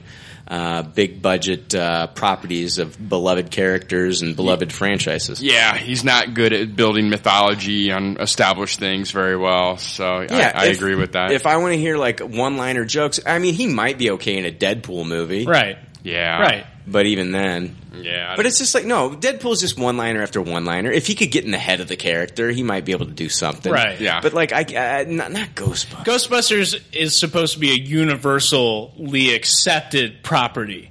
And when, when you have a guy that has it, he's bringing his own shit to it, and he expects everyone else to get on board with it. Like he's bringing his own sensibilities, his own humor, but it's not universal. Like G- Ghostbusters, universally everyone finds it funny for the most part. But with this one, it's it's his sense of humor, it's his sensibility. It doesn't work well in that medium. I think how he approached this movie was okay, Ghostbusters. Okay. Four Ghostbusters, all ladies. Okay, check. Proton packs, check. Firehouse, okay, I'm going to do something different with that, but check. someone getting slimed. slimed, someone getting slimed, check. He took all like the, the like the big like uh, bullet holes, like Mm-hmm. Basic these are- components. These are things that make up Ghostbusters. yeah. He took that he took those and but then what he did was like now how can I insert all my jokes Right. into that? Yeah, yeah. So he had that outline and then he worked his jokes around everything in there. So the Absolutely. jokes were the number one priority in this. Yeah. I agree. And the the side dressing was the Ghostbusters. Right. The story did not come first. Paul Feig and Katie Dippold, their humor came first. Right. And that's where this movie suffers because you don't flesh out the characters when it's rapid fire, rapid fire jokes. I agree with your check checklist theory. It's the same. thing. Government people trying to stop them. Check. Yes. But they didn't bother to make Yes. any of that funny or Right. like you, Oh, you here's- didn't care that that was happening. Here's the Ecto One. Check. Yeah, yeah. yeah. All these things. Right. Yeah. Slimer, check. Yep. Yeah, yeah, Exactly. yeah. Yeah. All right, so that's Ghostbusters, guys. Ghostbusters. I, I, I don't want there to be a sequel. I'm not going to get on you if you do want there to be a sequel. I just want to know, like, would you would you want to see what they can do in the next one? We know that they're gonna that they're trying to get Zool. Would you like to see a second one? Uh, I personally don't care. I, I, I don't need it. I- If it doesn't happen, I'll be fine. If it does happen, I'll go. I'll go see it and see what they do with it. I'll go see a second one. Uh, Maybe maybe they can step it up with the second one. Maybe that they've now that they've got the mythology l- like somewhat laid out, they can just do a little bit better with the second one. So I'd, I'd go see it. So we did get Ecto Cooler out of this movie though. So I'm yeah, happy for that. the best thing that happened from it. Yeah, we we were drinking the Ecto Cooler. yes. So I Tupperware the Ecto Cooler. All right, guys, we're gonna uh, we're gonna take a break. Uh, we, this week uh, we are also talking about the Suicide Squad set visits. Uh, we have s- uh, Star Wars celebration news. We're gonna have a little bit of good pop, bad pop. I've got a couple news stories, but uh, we'll be back in in, in a moment. I Hey, did you did you wake up this morning and think to yourself, you know what, you know what I want to do? I want to give I want to give some money, hard earned money away to three assholes so they can do a stupid podcast every week. Yeah, I'm, money's burning a hole in my pocket. Where can I? Where do I put all this money? I'll just give it to three dicks. Yeah, if that was your thought process this morning, number one, there's something wrong with you. Number two, Pop Culture Leftovers has started a Patreon where you can donate to our show. It's really simple. Go to patreon.com forward slash pop culture leftovers. Starting out as simple as $1 a month. We'll thank you on the show. You get us $1 a month. That's $12 a year. Who can't afford that? Every one of our listeners did that. That would be amazing. Is that going to happen? Fuck no. Anyway, moving on. There's also rewards where you can get your own personalized audio bumper, like the ones that we play here on the show. That's pretty awesome. That right there should be enough for you to sign up for our Patreon. Well, wait, that's not enough? You're just a spoiled little shit, aren't you? You gotta have more, don't you? All the time, more with you. Uh, we have a reward where you can Skype chat with the leftovers, and that could be played on the show as a bonus episode. Wait, hold, wait, that's not enough? Seriously, fuck you at this point. We also have a reward where you get to be on a full episode with the leftovers. That's right, we get to talk to your boring ass for a full episode. Uh, there's all, hey, hold on. That's not it. There's also another reward, and this is exciting, where you get to co-host with me on a brand new podcast that I'll launch. Uh, this is our masochist reward level. You really have to be in order to want to podcast with me. So check out all the rewards on patreon.com. That's spelled P-A-T-R-E-O-N E dot com forward slash pop culture leftovers. Some of the rewards are limited. Not that I'm expecting them to sell out or anything, like we did the moment we started this Patreon. All right, hey, we're back. That was a long break. that was the longest break I we think we've took a ever taken. journey. Yeah, we went to a couple poke stops. yes, we did. All that work. Brian still has zero balls. That's true. I picked up like maybe six or seven balls, and then I encountered uh, a very stubborn Pidgey. I even fed the fucker raspberries. yeah, you raspberried him. You won. You got him eventually. I with- did. with your yeah. last ball. No, I like left. I like ran, and I Yeah. was like, "Fuck it, I'm wasting too many." Then I was like, "No, fuck him, fuck him." And then I went back into the battle and threw another raspberry at him and tossed a ball, and then I, I used my last ball, Got him. but I got him. Gotcha. that motherfucker. Yeah. Put him in the candy grinder. All right. yeah, we were gone for probably about forty-five minutes playing Pokemon. That's awesome. All right, guys, it's now time for good pop, bad pop. It's time for more leftover reviews with Good Pop, Bad Pop. Good pop, bad pop is where we talk about the things in the previous week and or weeks that we either watched or read. Sometimes we rate these things. I didn't even play our rating system earlier. I'll play it now. The rating system is simple. If the leftovers don't like something, they toss it. If they do like something, they suggest you taste it. And if it's brilliant, it gets a Tupperware rating. If all the leftovers love it, then it gets the pinnacle of success, a Tupperware party. So our Ghostbusters review for all of our new listeners made no sense at all. At least we didn't use the word Tupperware. That would have been really confusing. Yeah, it's true. all right, so yeah, toss it sounds like it like we hated it, and, and taste it sounds like yeah, Tupperware would have really fucked them up. Mm-hmm. Yeah, I think they could have figured it out with the context clues. Oh no, we'll we'll hear about it in the iTunes reviews. what the fuck? They're gonna low taste it? Yeah, what are, what are you talking about? They Low- didn't clarify. yeah. Fuck these guys one star. All right, guys. Uh, let's see. I'm gonna have one of you guys start good pop bad pop this week for me because All I right. I'm, I'm on a Pokemon high right now.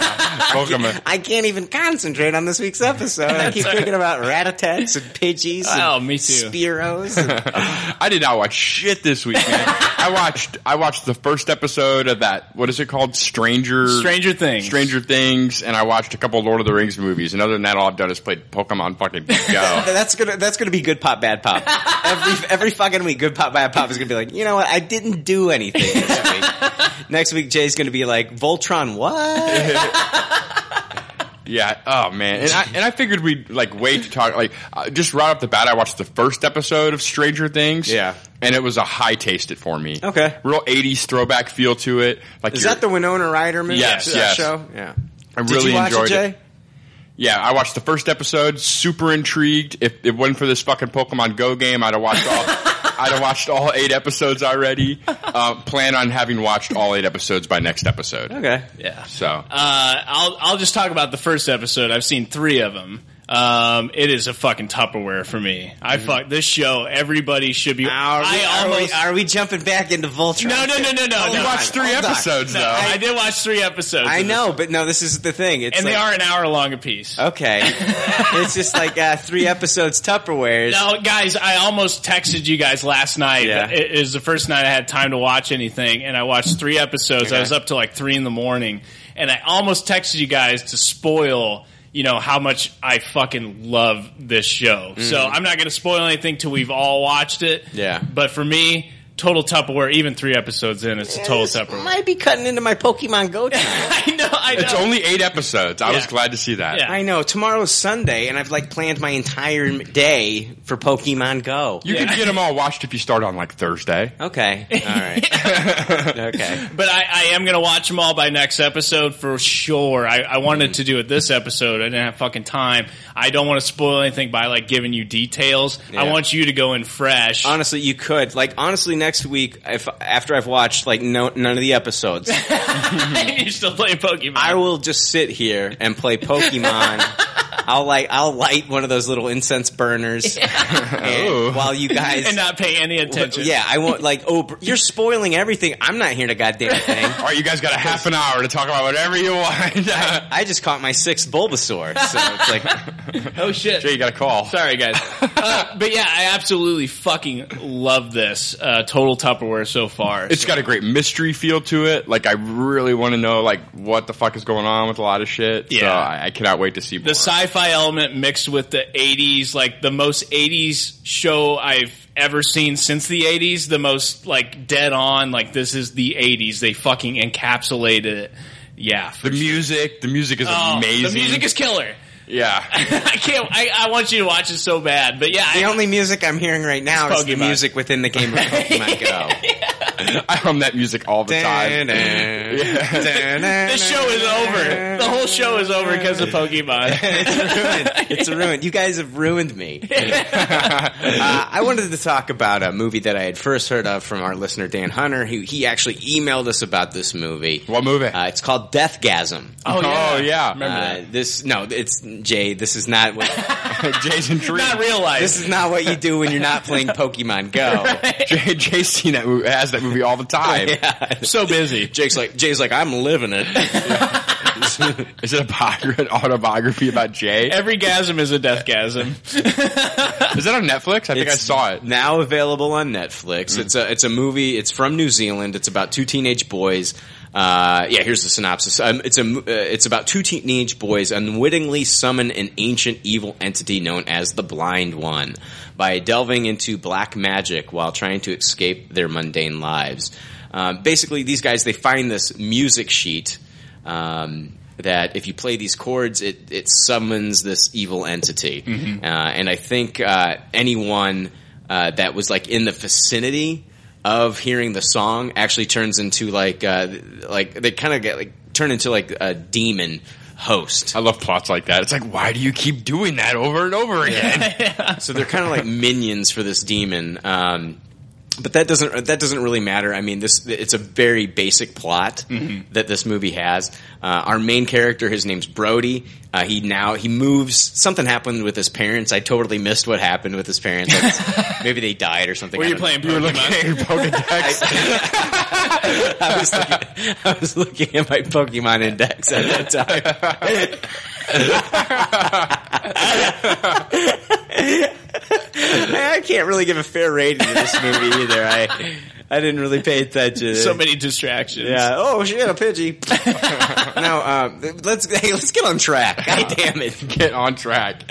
Uh, so Brody, he he lives uh, for some reason or another. He's living with his aunt and his uncle, uh, who are very religious, um, and they don't like him because he he's into like metal, heavy metal, and he Hmm. Mm. you know he dresses like all heavy metal and shit. Yeah. and, uh, he'll play it, and like as soon as he moves into his room, he starts throwing up like heavy metal posters and shit, and like as soon as his uncle walks in, he gets scared and walks out. Um, so they treat this kid like shit. Um, this is like this. uh, This is it's like a heavy metal version of Harry Potter. Okay. Oh wow, That sounds Um, intriguing. even to the extent like he's even bullied by his own cousin. Oh jeez. Uh, he meets this other metalhead. His name's Zach, and they become friends. Uh, he starts to get close to his cousin's hot girlfriend. That's fun. Like I said, the, it, th- some of the stuff's been done before. It's very much so like uh, Army of Darkness type horror. Uh, also, uh, Tucker and Dale versus Evil type horror. Yeah. You're really selling me on this. Uh, no, I'm serious. Yeah, no, yeah. um, the effects look the same. Like you know, even like the the villains, like the demons that they fight, are very much like right out of Evil Dead. Okay. Um, but uh, and it has tons of gore, tons of humor. Um, you get this amazing battle against demons fighting these two metalheads. Um, they're armed with gigantic dildos. That's the and they find. Oh, I'm not going to give it away. Um, there's also slow motion shots of demons getting whacked in the head with dildos. wow. Um, now you're now it's right up Jay's alley. yeah, this is the perfect show. It- no, it's it's it's funny. It's done well. You get to see these huge rubber cocks just jacking these demons in the face. One of them gets like a dildo shoved through his fucking head. It's it's great. Um, but once the demons are summoned, this movie gets really fun. You get to see like how they equip themselves. Uh, you know, one one guy uses like a weed whacker with like barbed wire at the tip of it, and it's spinning around. And like they equip themselves to fight these demons. Oh, There's cool. a badass chick with an axe in there. Nice. Sounds like a real Dead Alive feel too. Uh, Yeah, man. It's I give this a Tupperware. Dan Hunter was right about this, not about Halloween three, but he was right about this. All right. Even a broken clock is right twice a day. No, that's reserved for Scott Shooty. Oh, okay. Uh, but I, I want to thank Scott Shooty for the videos he's been sending. He sent how to smoke a cigar, and then he also said the, the Pokemon rant. Oh, yeah. And uh, if you're not on our Facebook page, you need to get on there because that's where I posted these videos. They're hilarious. So thank you, Scott. Yeah, subscribe to Scott on YouTube. I'm sure more will come. Um, now I'm going to talk about something else real quick. I've got two other things. Uh, I wanted to, I, Jay, I wanted to let you know, sir, I did finish Bloodline. Oh, okay. I loved it. I, I did, but I, I don't feel, I don't feel like it was as good as the first season. Really? Um, I think the way it, I, I, th- I thought, I, and I thought they missed the mark with one character. I thought, I thought everybody was great. I thought Kyle Chandler was fantastic. Linda Cardellini was great, but I think the sibling that they really fucked up on was Kevin. This Really? season. Really? I really feel that they kind of screwed up with Kevin. I think like his turn came out of nowhere. I know his life was going down the drain or whatever there for a while. He was even going to those meetings Yeah. and then like he started to get like he started to lean on that one guy started to talk to him for help and then like out of nowhere it felt like he snapped True. and true. It, it just felt like I, I felt like his character the way his character ended this season it just felt kind of like out of character from like everything that they showed of his character before that like him go- finally going to these meetings and and talking in front of people, I felt like he's really changing. Right. And then something just snapped within him, and I didn't feel like it was in his character to do what he did there. I felt like Yeah. if that's going to happen, that was going to happen from Kyle Chandler's character. Right, And it right. just it didn't it just didn't I didn't see like why he reacted the way he did at the end. Yeah. But I, other, I still give the season a Tupperware. I loved it. I absolutely loved it. I thought it was great. Oh, it's so good. Uh, yeah. the, the, the the kid that plays uh, Danny's son is fantastic. Yeah. Um, I never did get really turned around on on um, Bo Bridges' character. It was just right. I, I, I understand his place in this, but I, I didn't feel like they needed to get Bo Bridges to play that. You were part. distracted the entire I way, was. huh? I was. He, he is out of place. Yeah. It, it's it, the character's not. It's just the But fact him, that my it's my problem. That's my and if you might not have that problem watching this. Yeah. You can be like, "Oh, that was a great performance." But I just kept watching it and being like, "That's Bo Bridges. Right. That's Bo Bridges. You know, that's one of the Baker boys, you Right, know. He's, right. he's fabulous." I just that was my problem Right, as right. the viewer. Like you I, and anybody else watching it, they might not have that problem. God, man, you, you always turn me around on this shit because like Kevin was my focal point, Mm-hmm. um, and now I can see why that does that could be jarring. Yeah. Like, I, but I'd have to watch it again to that exactly to experience. If I watch it again, maybe if I watch it again, maybe I would be like, oh, okay, now I understand why Kevin's making these decisions. Right. But maybe I was following the character differently than you were. Yeah, no, but I, I totally agree that it would have made more sense for for Kyle to be the guy that Yeah. that did what happened. Yeah, but see, then then then you're running into the same problem of like, oh, okay, that's how he solves everything, Right. Because he did it the first season, Right. And so that you're running into that problem. Maybe maybe this the sister could have done that. Yeah, and I, and I did I did almost think that she might have Yeah. at some point been the one that that snapped. It was just weird though, like that whole scene of like what happened, and then she walks in. Excuse me, I belched. she walks in, and then um, sees what he did, and she's just like, "Oh shit!" Yeah. and it was just like it was just weird that Kevin did that. Yeah. I don't know, man.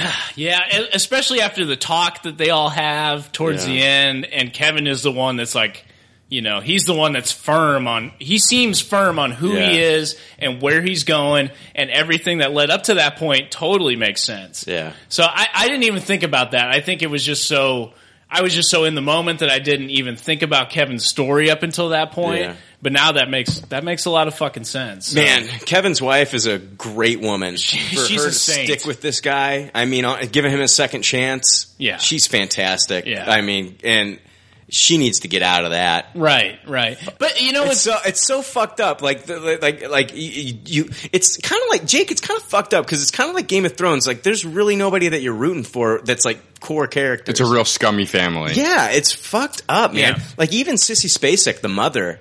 Oh, she's, horrible. She fucked those kids up. Yeah. Mhm. And the dad fucked them up. Yeah. And and and like, you know, we're seeing like how Danny fucked his kid up. yeah. You know, like the whole restaurant Oh, yeah. and everything. We're seeing but like but the like you're looking at like uh Oh, what's his name? Uh, O'Bannon's sister. Yeah. She's great. Yeah. She's fantastic. And she's getting manipulated by this family. She is, yeah. She's always getting manipulated by them. And then, of course, Kevin's wife. You're just like, here she is, this poor woman. She's trusting this guy. And look what he's doing. He- Yeah. You know, using drugs and drinking, Drinking, and yeah. fucking and and not telling her the truth and lying all He's the got time. Danny's kid under his wing and he's Yeah. still fucking it up. Yeah. You know, and Yeah. you would think that like you would definitely protect that kid at this point. And he is in charge of that kid at this point and he Mm-hmm. Yeah. do- he doesn't. He doesn't What's give a fucked up shit. about this though, Jake, is it's like you know what these characters have done from the previous season, Yeah. and you still sometimes find yourself, just like in Game of Thrones, rooting for them to get Mm-hmm. Yeah. out of these situations. It's so fucked up. It's because like I've seen Jamie Lannister do some fucked up shit, push Yeah. kids out of windows and shit, but then like here I am rooting for him again. Yeah, I've seen exactly. him fuck his sister. It's fucked up, man. And you see the same thing. Like there's times where Kyle Chandler's getting real close to fucking getting it all fucked up, and you're kind of like part of you is like wanting the story. You're not rooting for the guy really. You just want to. You want the story to keep going. Yeah. You want him to cover up all these lies so the story can keep going and building up. And Mhm. it's a great show, man. It's Yeah. so good, and it was great to see Ben Mendelsohn come back this Oh, season. fuck so. yeah. That was so good. Such a good use of him. Yeah. Like I said, like my only main problem was like the whole Kevin issue Yeah, at the yeah. end. I I just felt like it came out of nowhere. Yeah, that makes sense to me. That makes Yeah. sense. And and uh, upon the second viewing, I might see that Yeah, too. But yeah. yeah. he he was the character that I felt the mo- the most sympathy for, and that I was rooting for the most. Yeah. And when that happened, I was just kind of like, "What the fuck?" You know? Yeah, because I, I thought Kevin's character was going to go one way, and Yeah. he went another way. Yeah, he and did. It it did shock me, but I just it, I just didn't feel the payoff. But that's going to set up a whole huge story in the in the oh third season. yeah, So oh yeah, that'll Oh, be yeah. interesting. I hope we're getting a third season. Oh, I think I think we will. Yeah. I hope so. What else do you guys got? Anything else? No, that that was it for me. Stranger Things. Okay. Yeah, I ain't- I ain't you got shit. You done? you guys want to take another break, break and play some Pokemon? yeah. Yeah. Yeah. Kidding. All right, guys, we're going to be moving on to the pop culture leftovers news. Yeah, yeah, yeah, read all about it. It's a leftover news and there's no doubt about it. This news is gangsta as fuck, yo. It's gangsta as fuck, yo. News this week Pokemon Go is still awesome. Yeah, I was thinking about it during that whole bumper. All right, next week uh, is San Diego Comic Con, and Star Trek Beyond is coming out next week, too. So we're going to be talking about those two things. Probably going to break it up into two episodes. Yeah. yeah, that'll dominate the podcast. Uh, but I wanted to talk a little bit of Star Trek uh, news this week. So uh, so far, the reception that I'm hearing from people that have seen the movie, uh, from the critics uh, that have seen Beyond, they say it's pretty good. Yeah, I've seen I've seen a mixed bag. Oh, you're you're going to get that, but uh, the majority of what I've been seeing is good. Yeah, I've seen a lot of Simon Simon Pegg didn't do a great screenplay. Yeah. That it feels like a workplace comedy and not much like a Star Trek science fiction movie. I guess it's just like what's sticking out to me is the fact that it that some people are liking it. Yeah. and that that's that makes me feel like it could be okay then. Yeah, I'm I'm so excited to see this movie. I see its trailer before every movie I fucking see. Mm-hmm. I cannot wait for this trailer to be fucking gone. You say that about, about uh, three or four movies every year. I think Interste- Interstellar was one of those. Movies. oh, that was one of those Jake, movies. yeah, Jake had he had had it up to here with the Interstellar trailers. Oh, God. I seen too many of those. I'm done. If I have to hear that Rihanna song one more fucking time from that No. Star Trek movie, When the amount of the times that you've seen the trailer, Yeah. add up to the actual length of the movie, yes, yeah, it's kind of fucked up. I s they have for fucking Star Trek. They're, it's, I Yeah, was I telling Jay, I can go see a fucking they- independent romantic comedy, Yeah. and they'll show a fucking Star Trek trailer before. it. I can't believe they're still showing the first trailer in theaters. I- ah, it drives me they nuts. barely show the second trailer. The second trailer, which I think is better, which should have been the first trailer, Right. But like, they still keep showing the first trailer in theaters. I'm just like, this trailer's been out for fucking ever. Why are you still showing the first trailer? Uh, and the other, the other movie I want to come out is that fucking Marky Mark oil rig movie. Oh, God, Like yeah. I hope that oil rig fucking kills him. I hope his family never sees him again. I'm so sick of that fucking trailer. dude. What's the yeah. little, little girl talking about daddy and the dinosaurs and Yeah, stuff? yes, that's the one. Yeah. Doing the experiment with the soda can. Yeah. Oh, the soda's getting all over the place. Oh, no. Oh, bring me back, bring me back a rock for show and tell, Daddy. I hope you don't die. that sounds terrible. Oh, you haven't seen this? Oh, I have seen. Oh, it. yeah. I was Just, how the fuck Not did as you- many times as you have seen it, apparently. But Oh, Th- This the reason I bring up Star Trek and not that fucking horrible oil movie. I wanted to mention this. Chris Mance of uh, Access Hollywood. He spoke with J.J. Abrams and he tweeted this: breaking. J.J. Abrams confirms to me that a fourth Star Trek movie will bring Chris Pine will bring together Chris Pine and Chris Hemsworth. oh wow, Wow. that might be cool. So we learned a lot from this. Uh, number one, Abrams is planning a fourth uh, film, not directing, producing. Right, right. Uh, and somehow, Chris Hemsworth, uh, who plays Chris Pine's father in the Mm-hmm. first film, if you didn't remember that, will be in Star Trek Four if it does get made. So I, d- I- you know, what, we're talking about Star Trek. We're talking about a movie that is brought in different time streams. I don't think they're saying this because oh, we're going to be watching flashback scenes of his dad. Right. No. Okay. Right. I think he's going to meet his father somehow through time and space. Right, right. I agree. And in the original movie, Star Trek Four is the one where they go back in time Mm-hmm. and they go to planet Earth back in time. So e- even anything like that can well, happen. we've seen Star Trek Generations where Captain Picard meets Captain Kirk. Yeah, E, even in Star Trek One, we saw both fucking Spocks meet each other. Oh yeah, that's true. Hmm. Right. So yeah, this isn't unprecedented. Yeah. So should be interesting. I think that I think well, Chris Hemsworth was not the actor that he. This is before he landed the Thor role. When Yeah, he did that yeah. first film. So It was very much just a cameo role. Wasn't Winona Ryder um, Kirk's she was in the- mom? she was Spock's mom. Spock's mom. Okay. Yeah. She was Spock's mom. So remember they tried to beam her up and Oh, yeah, they, yeah, they yeah, couldn't yeah. lock onto her. So That is right. Yeah, I'm excited to see Star Trek 3 though. Like legitimately, I can't wait to see what's going on. I hope it erases the stink of I Star can't Trek s- 2. I can't say that I'm excited. I think the last one really burned me. Mm-hmm. Uh, I really love Star Trek, the first film. Mm, I yeah, Tupperware all day. And I, that second one really burned me. I mean, I tasted it when we reviewed it, hmm So did I. I but I believe. toss it upon you know. up- I haven't even watched it a second time. I own it. It's still in the packaging. Yeah. yeah, I have not watched it a second time either. Uh, but it's it was it's upsetting looking back at that movie how, how good the first one was, and I you know it's like uh, this third one, the, the the first trailer I thought was awful, the second trailer I thought was better, but there's still nothing in it where it's like I'm really excited to watch this one. Yeah, I hear you. I'm more excited for the new TV show. Oh, I'm super excited for the new TV show. Yeah. Does it have a title yet? Ooh, I don't think so. or am I crazy? I could I, they showed the logo for it, Yeah. but I don't know if they gave it a title yet. Yeah, I'm but- sure we'll get that. S- Let's pause and look it up. All right. Pa- I don't. I don't want to fucking get. I don't want twenty people tweeting me about fucking the title of that fucking show. So we're gonna pause. God damn it! I wish you, you, why'd you even bring it up? Why couldn't you just said, God? I remember the title for that. It was amazing. I love that title. Now I'm gonna. Get, I got fucking. I got yeah. I got uh, fucking twenty people frantically can't wait to tweet me the goddamn title of this fucking CB show. at PC Leftovers. Just in case you guys haven't been told, the title for this is. Please read my email on live. It doesn't have a title Oh, yet. thank God. yeah. probably, it's probably going to be called Star Trek Helicopter Mom Oh. or Helicopter Parent or whatever it was. Star Trek Francis Scott Key. oh God! Oh God! Unbelievable! I got a listener. We talked about we we we talked about Francis Scott Key. What was it like four fucking months ago? Yeah. If not more. I get an email like a week ago, and this guy's like, "You need to get your facts straight on Francis Scott Key." You need to apologize to all your listeners. Oh my god.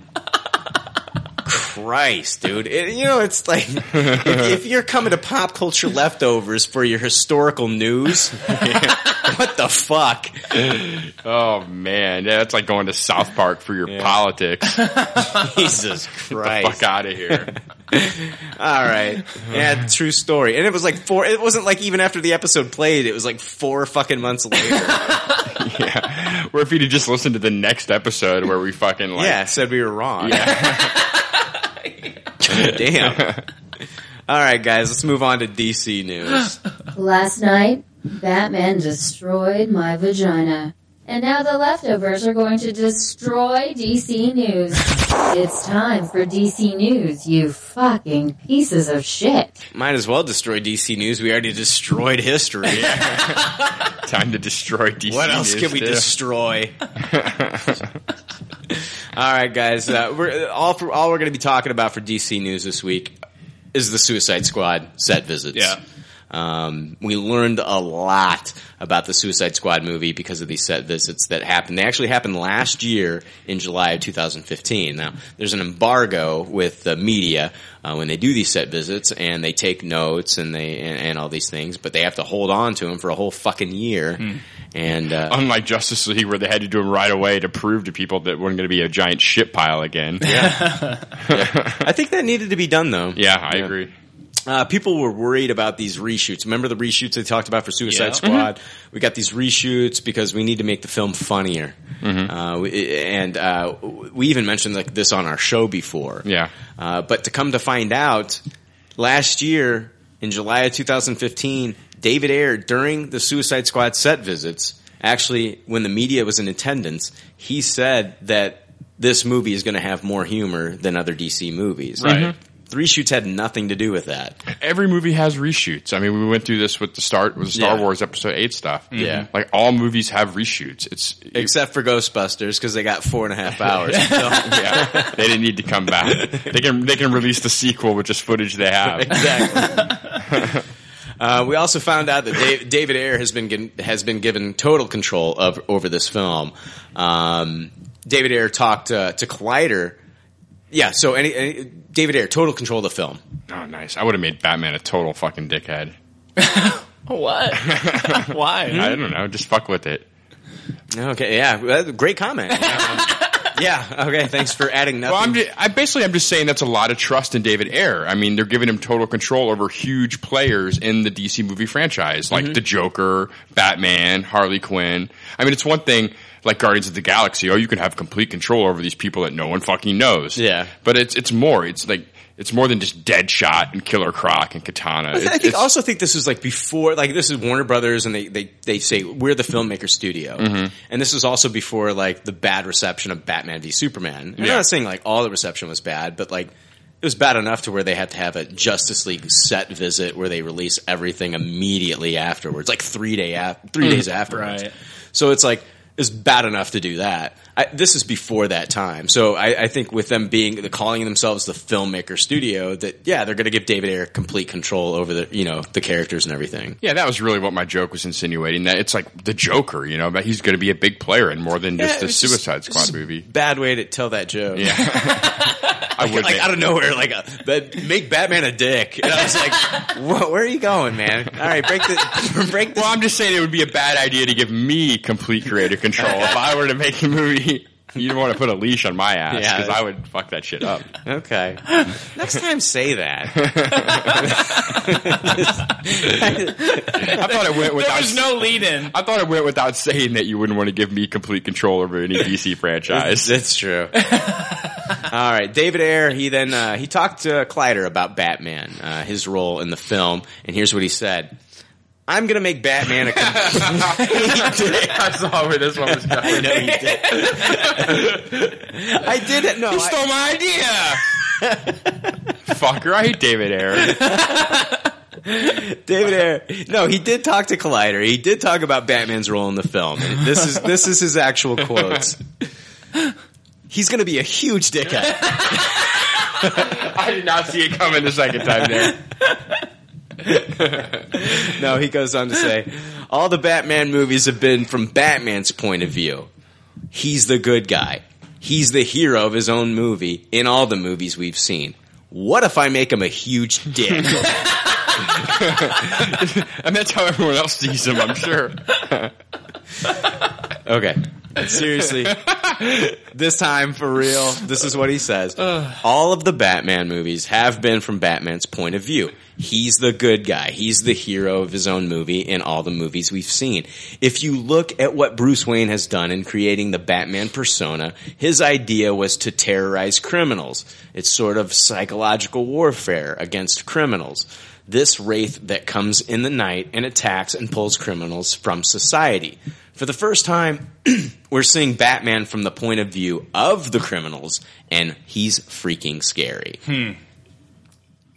And a That's- big dick. That sounds fucking cool as hell. That sounds fucking cool as hell. How is this mine? Yeah, you can have that. You get a cold Oh, is one this if you yours? want. Yeah, but go ahead. Man. No, you take that. No, that's yours, bro. All right, I got an Get a cold one if you want. it's cold. Okay, cool. But I, I think that's fucking genius. Is this like, is this like, is it- hey, Ecto Cooler is like, it, is it like Slimer piss? Yes. Like when Slimer takes Yes, a piss? it's this is- Slimer piss. Okay. what about female slimer? good, though. Uh, I don't. uh, Where's see, the this- female There Slimer? was no female slime when we were kids, and Ecto Cooler's been around that long. True. So I think it's just that would be like new Ecto Cooler. New, new. Was there a female Slimer in the cartoon? No, No. Okay. I think some, maybe Slimer like pulled a Bugs Bunny sometimes and like put a wig on. yeah, that's possible. Does he like okay? So like, if they fuck, like how's that going down? Like, is he no like? How does he fuck? Do uh, is he mounting her like a dog, or is he like, or you know what I mean? Are they like smushing together? Yeah, Yeah, that's that's probably more accurate. Yeah. kind of a smushing motion. yeah, like they like combine together into Yeah. one big globulus. Just look like two giant pieces of snot, fucking going at it. Yeah. oh man, we're talking about this crap. All right, no, I talked about Batman. I, I think that's a genius. I, I I I love his perspective on that, and it's like, why hasn't anyone else done this yet? And I guess this is the vehicle. You know, You this can't. is you can't. You can't do it in any uh, every other movie that we've had Batman in, except for except for Batman v Superman. It's been Batman's movie. Yeah. like they could do this maybe in a cartoon because they they kind of did it in the Suicide Squad cartoon, right. Yeah, uh, the animated movie that came out.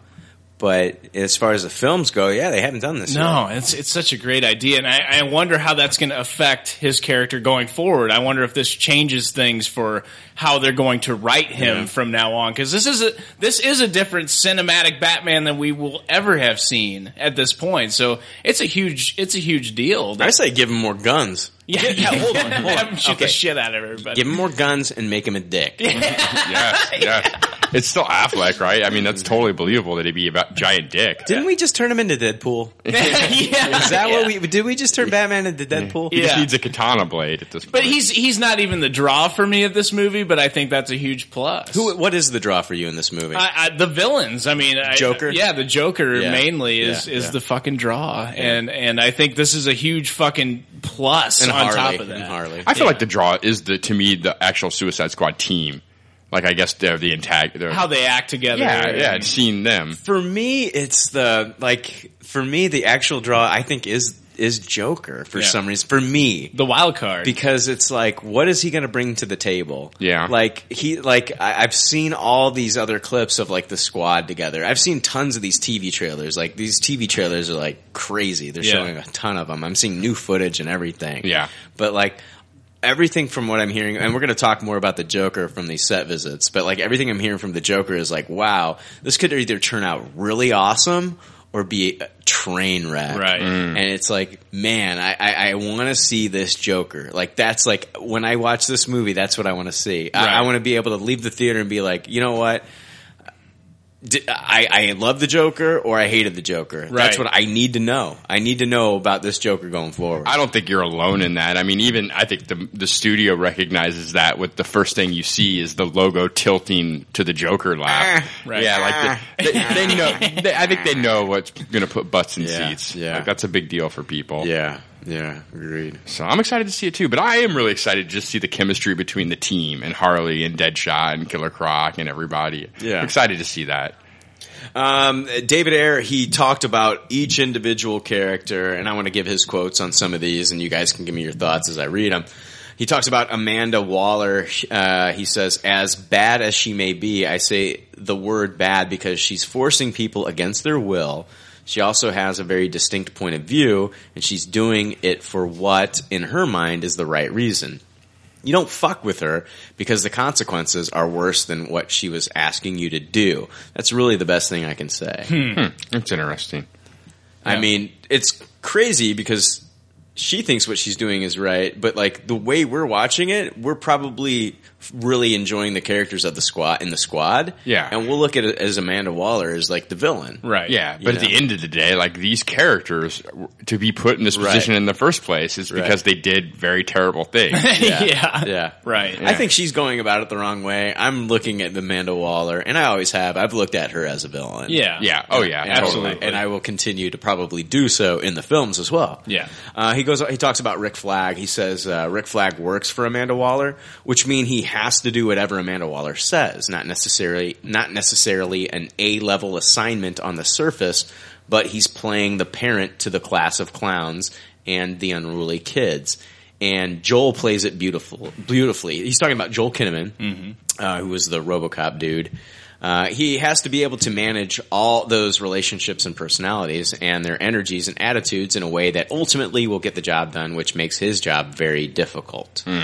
Yeah, it's a lot of different people to manage, a lot of different personalities. Right. So he's got a almost harder job than Waller does. Waller just makes the Yeah. makes the order. He's Yeah. actually got to execute the Exactly. motherfucker with all these nutbags. Yeah, yeah. She's just you know, uh, yeah. This you're the babysitter. Yeah. Have at it with like a really unruly group of kids. Yeah, must be nice to just delegate and Yeah. you know, Have somebody else do your shit. Yeah. Uh, Katana, uh, Katana. Have you guys? Uh, I'm telling you one thing. Like uh, out of all the character designs that I've seen on the Suicide Squad, I think Katana looks the best, Mm-hmm. the most accurate, the most accurate Oh, to the fuck comic. yeah. I think she looks fantastic. Fuck yeah. I agree. Um, uh, Katana is is not into fighting for herself.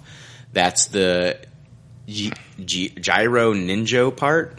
I don't even whatever that means. Whatever that is. It's for someone else, and when someone doesn't care about her own well being to kill someone else and to protect someone, that makes her the scariest one. Hmm. Trying try fighting someone that doesn't care about what the outcome is for them. You know, you're going against someone who's going to give it all. To give it their all, no matter how many times you shoot at them. That's why she's so badass. No fear, basically. Yeah. Doesn't matter. She didn't care if she gets a bruise or a cut or something bad happens to her. I'm hearing the rumor, and I might have brought it up in my notes later, but if I didn't, I'll bring it up now, and we can talk about it more later if I did bring it up. But I hear she, I hear she owes kind of like maybe she might owe a debt to somebody, Okay. and so maybe like kind of like a life debt, possibly. This is a rumor, but she's doing things, she's fighting, and she's doing things that she normally wouldn't do, and she's having a conflict within herself, but she's doing it because um, she owes somebody. Hmm, that's interesting. De- he talks about Deadshot. He says he's a bad guy. They are all bad guys. That's the beauty of this. That's the fun of the genre. I think Will is incredibly versatile and can handle any kind of role you throw at him. About Boomerang, he says it is a lot of fun to see Boomerang, who is sort of the most villainous of all these characters, teased air. This has been a blast creating this absolutely out of control force of nature with Jai. In character paradigms, he's evil chaotic. I have a feeling from everything I've read and everything I've heard that I think he is going to after Harley. I think people are going to love Boomerang. Jai Courtney, the guy we give shit to all the time. Hmm. Oh, yeah. For every other movie performance, he is not clean cut in this movie. Um, they wanted him to look disheveled and act quirky and weird. So our moms aren't going to want to have sex with him anymore. yeah. I heard like they gave him, they gave him, they did like you know how clean cut he looked in Mhm. um, uh, Terminator Genesis. Oh, and yeah. they gave him the most bizarre haircut in this movie to just make him look crazy. Yeah. And so I have a li- I have a feeling like that even that's not shot where he's uh, drinking the beer off Yeah. to the side of the camera as everybody else is like fighting and shit. Just shit like that that'll probably make you laugh. Right. Okay. So you I'm- think he's going to be like the breakout character that you didn't see coming? That you didn't see coming. Yeah, he was like, uh, he, I, I'm guessing, and I could be totally wrong, but I Yeah. think I think leaving this film, I think I think every, I honestly I think everybody's going to have their moments. Oh, yeah. I'm going to talk about some other guys that that I think I think Killer Croc's going to have his moments, but I think Boomerang. A lot of people are going to really like Jai Courtney as as Boomerang. Yeah. So, um, hey, let's talk Killer Croc. Uh, he says there's some beautiful moments in the movie, tender moments and unpredictable moments, and gentle moments, humorous moments, and those are all whispers of who he was as Waylon Jones. But certainly the pain and loneliness you can see in his eyes. There's decisions that he has to make along the journey, whether he's going to continue that solo, lonesome thing, or is he going to find a family? It's a big moment for him. Hmm. Hmm. I'm excited for Killer Croc. Uh, he talks about Enchantress. Um, at the end of the day, she's a witch, and I think what would a contemporary modern day witch look like? And so for us, I think trying to take her old look, which of course is closer to uh, right there, and contemporize it and make it a little bit darker and a little bit more witch like. I think a little more, m- little more grounded, a little more goth. So this is what we came up with. Lots of drippy eyeshadow. yeah. they fixed the effects on her though. Did in, they? In, in uh, the first trailer, I thought the effects didn't look great, and I think like the effects uh, that I've seen lately look a lot better for Enchantress. Uh, Harley Quinn, he says she's freaking cool. She represents so many dic- dichotomies in today's world where everything is so sensitive and you can't talk about anything or represent anything and you can't do anything. She doesn't care. She transcends everything. That's what is so fascinating about her. She's so many things and such a powerful woman who is living her own terms and so honest honestly in the moment and a person who has an incredibly and has incredible joy in the moment it's great to be able to work with that character margot is kicking her out of the park Hmm. It's awesome. She's like the Anthony Jeselnik of the team. It sounds like she doesn't give a fuck. anthony jeselnik yeah yeah, i thought you said anthony jiznek no, that's how i would roast him Whatever, Anthony Jiznek. Oh, shit. You got jizz on your neck. the Joker. Uh, he's a businessman. He's crazy, of course, and he kills people, but he's super right. Th- th- Listen to this, because guys, we're gonna be, we're gonna be talking about this a lot more later, I'm sure, with this Joker. This is different than any other Joker that I've read or seen or anything he's super right. He's running a business. If you could imagine the head of any successful corporation, he runs his business that way. He just happens to be a psychopath. He's very, very conscientious of his business, and he's also very conscientious of the way he dresses. Style is a really big part of this Joker. It would be important to him to know what next year's Prada would be like because he may want to have it a year before everybody else. He sets trends and that's a really cool character. And I really think you haven't seen the version of this Joker ever before. And of course, there have been great people and great versions of the character. Hmm. That's interesting. Yeah, give it a year. We'll all have words tattooed on our forehead. What the fuck? We'll all have full frontal mouth fucking braces. he's, he's way ahead of the curve. This guy. We're not done talking about tattoos, guys. We'll talk about tattoos later. Definitely going to be talking about the meaning of the tattoos and the Joker Hmm. because it was dis- discussed in the set visits. Uh, slash film. Uh, when they were at the set visit, they actually got to sit in. Uh, this is how they do these, and, and other members of the media too. But I, I wanted to talk about Slash Film's experience. They get you get to sit on on like a scene Mm-hmm. that they're filming. Uh, usually, it's not like they're not showing you third act shit. This is you know something at the beginning of the movie. Yeah. and this is actually part of part of something that we've actually seen in the trailer. Um, they called the scene the Black Hawk Down over Midway City. Remember the the, I do. the helicopter Yeah. that's crashing down. Yeah. Harley gets out and she's like, "Whew, that was a fun ride," or Yeah. whatever the fuck she says. This is that scene. Uh, th- they say we got to see some of that famous Suicide Squad chemistry in action when we were allowed to watch an outdoor scene being filmed. We found ourselves on a midway city set with a Black Hawk down in the background. A large group marched forward with three military men, including Scott Eastwood's military character, uh, in front. Joel Kinnaman's Rick Flag and the rest of the Suicide Squad, including Deadshot, Harley Quinn, Boomerang, Katana, El Diablo, and Killer Croc, followed just behind. Someone, perhaps Will Smith's Deadshot, threw a book toward Rick Flag, expressing his deep disgust and anger and demanding to know what was going on. A heated confrontation ensued between the two. Uh, Rick Flag says, I'm telling you what you need to know. Not everything is relevant. Harley Quinn came bounding up to the pair, looking chipper as always. Hey guys, lovers spat? She was shoved away as the fight continued. Um, Flag goes on to say, three days ago, a non-human entity appeared in a subway. Uh, he, he adds that cops and military had gone after the creature to no avail. Then Flag went on. They had sent him in with a woman with a cr- incredible abilities, a witch. No one ever could get near this thing. The witch could. The witch mentioned here is Enchantress, played by Cara Delevingne, who was not present the day they visited. Um, meanwhile, Boomerang snarked, Is no one the slightest bit concerned about going to war with a witch and a giant magic monster over some old duck who'd rather see us dead? None of this seemed to make Deadshot less upset. You can kill me right now, but I need a drink, he said. He began walking away. We need you, says Rick Flag. You don't need me, you need a miracle, Deadshot shot back. He headed toward the bar with the rest of the Suicide Squad in tow. So that must be the bar scene. Right, right.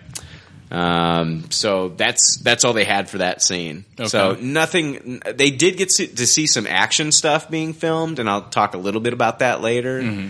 That's uh, interesting, though. Like they're out in the field, and Flag has already pretty much zero control over them. They're they're already just doing whatever the fuck they want. Yeah, right. So that's kind of crazy. Yeah, yeah. Um, and it's also weird that like they know nothing about the mission. Yeah, that is that is crazy. There's like no prep, nothing. you Yeah. know? they're very expendable. You know. Oh, yeah. Um, Slash film also talked about uh, the individual cells for the characters on the set, and I Mm. found this very interesting. What's What's crazy about this though? Like each, like when they're in the prison and they have their cell, it's they go into a lot of detail on these cells. Yeah. And it's probably going to be two not minutes. A, Yeah, exactly. yeah, yeah. Well, not even that. that. Like for some of these characters, it might just be moments that you see, like just mere seconds that you see this. But they they put so much detail into it. Yeah, I mean, you it's might be good. able. Yeah, you might be able to catch some Easter eggs because this movie's supposed to be chock full of Suicide Squad and DC Easter eggs. Mm-hmm. But like they go on to talk about some of these sets and. Um, they they they they talk about Killer Croc's under underground lair, all rusty metal and giant pipes and graters placed over the water, but with a few surprising uh, homey touches. Small animal sculptures made out of metal trinkets were propped up along the walls, and animal bones and jewelry were strewn about. Hash marks counted the days. It's unclear how much of those odds and ends will be noticeable in the final film, but in Hmm. person they felt like a poignant reminder of his humanity. Something else I wanted to point out real quick though that I had heard about Killer Croc, he's being played by the same guy that played Curse in Thor: The Dark World. Okay. Um, and uh, Killer Croc is going to be a cannibal in this film, so that is shit. That's happening. awesome. Uh, and I think I think it. You know, it sounds sounds scary. I think they're going to play it off as humorous. I think so too. I think there's going to be a scene where like they get done killing a bunch of guys and they're talking and then like they all look over and there he is fucking chowing down on some dead body and he kind of looks up like what? Right. I, just your description of the character makes me think the same thing too. Like they're gonna, pl- he's like a, a- acceptance is a big theme with Killer Croc. Yeah. Like he's super weird and he's eating people. Yeah. But at the end of the day, he still wants to be accepted by others, by his peers. Right. Like, and I think there might even be a scene where he's like, you know what? If you, i you know, I wouldn't eat you. I think there's going to be a scene in the movie where he's saying at the end of the movie, like, you know, like the whole end of Guardians of the Galaxy where it's like, we are Groot. I think like his we are Groot is going to be like, I wouldn't eat you people. I like you. Right. Right. Get goosebumps on your arm. From Yeah. that. exactly. yeah. A little bit. Uh, they also got a sh- to see uh, Deadshot's jail cell. Uh, small and spar- it's small and sparse as it looks in the trailer, with a security camera tucked away in the upper corner and just steps away the entrance to the ruins where June Moon becomes enchantress.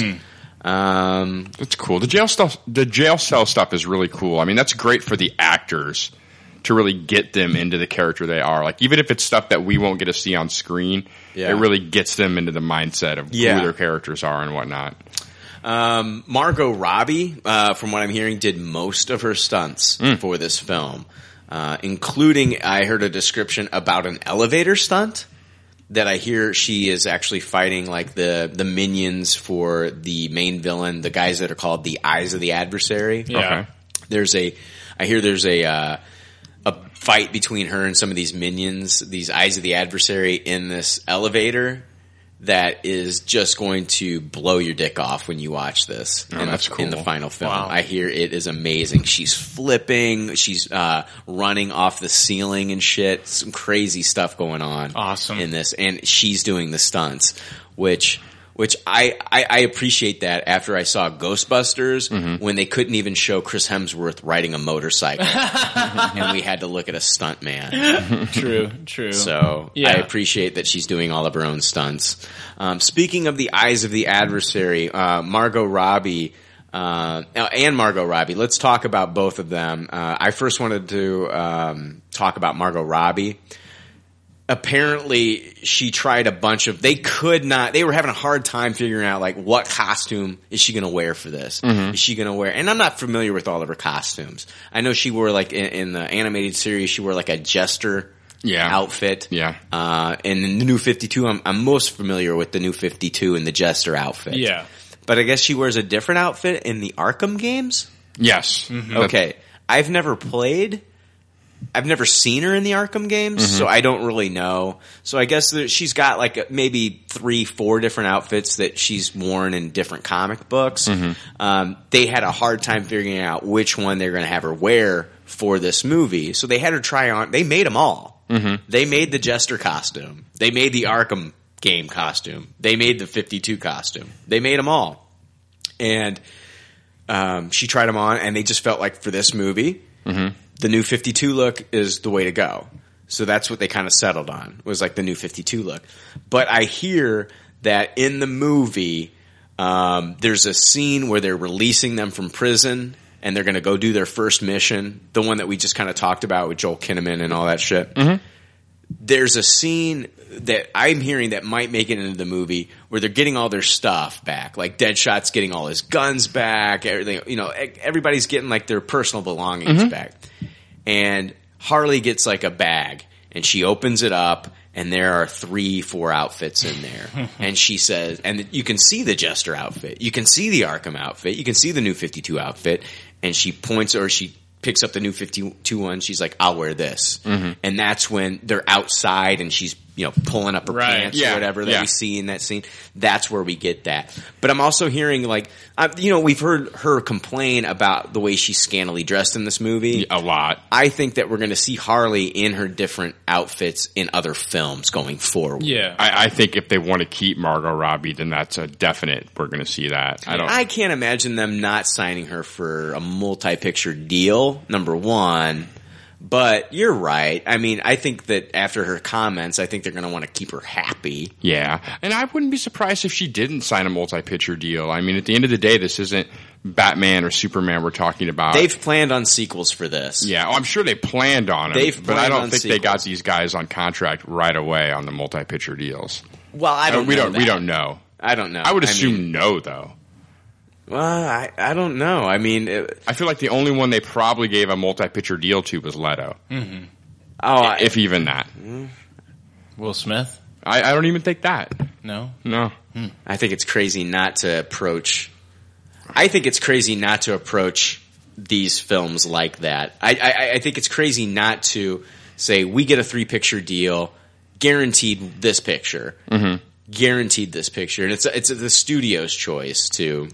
You know what I mean? I, I think it's crazy because like, then you're running into replacing, you know, uh, then you're into issues like replacing Terrence uh, Howard Yeah, but with new movies, and, and that's the thing with that's why they had to do that. I think with a new franchise, you don't sign your multi-picture deal with the actors until after you've hit, made a hit the That's first not movie. how Marvel does it, Jake. I mean, Chris Evans. It's signed a- exactly how they did it with Iron Man Chris One. Evans signed a six-picture deal. Yeah, after the success of Iron Man One, which is basically all the Chris same Evans. franchise.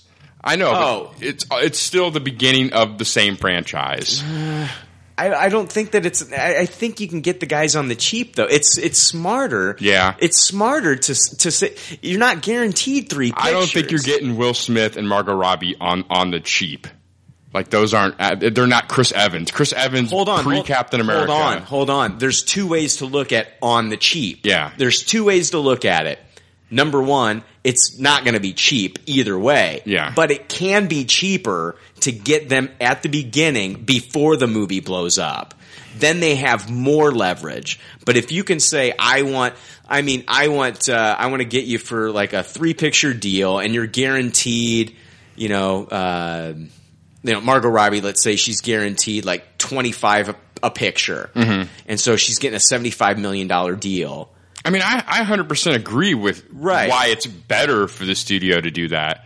But I And don't. think I, don't. This, I think this discussion it's a futile not- argument because it's a we don't futile- know either it- way. it- it's going nowhere. Yeah. I'm just saying. I think a studio should look at doing like a multi-picture deal. I think it's silly for a, for a studio to just sign for one one movie and then hope they come back. I think that's kind of like you're fucking with your fans too, especially if the if the actor doesn't want to come back. I mean, uh, it was uh, Jennifer Lawrence signed a three picture deal before she made any X Men films. Yeah.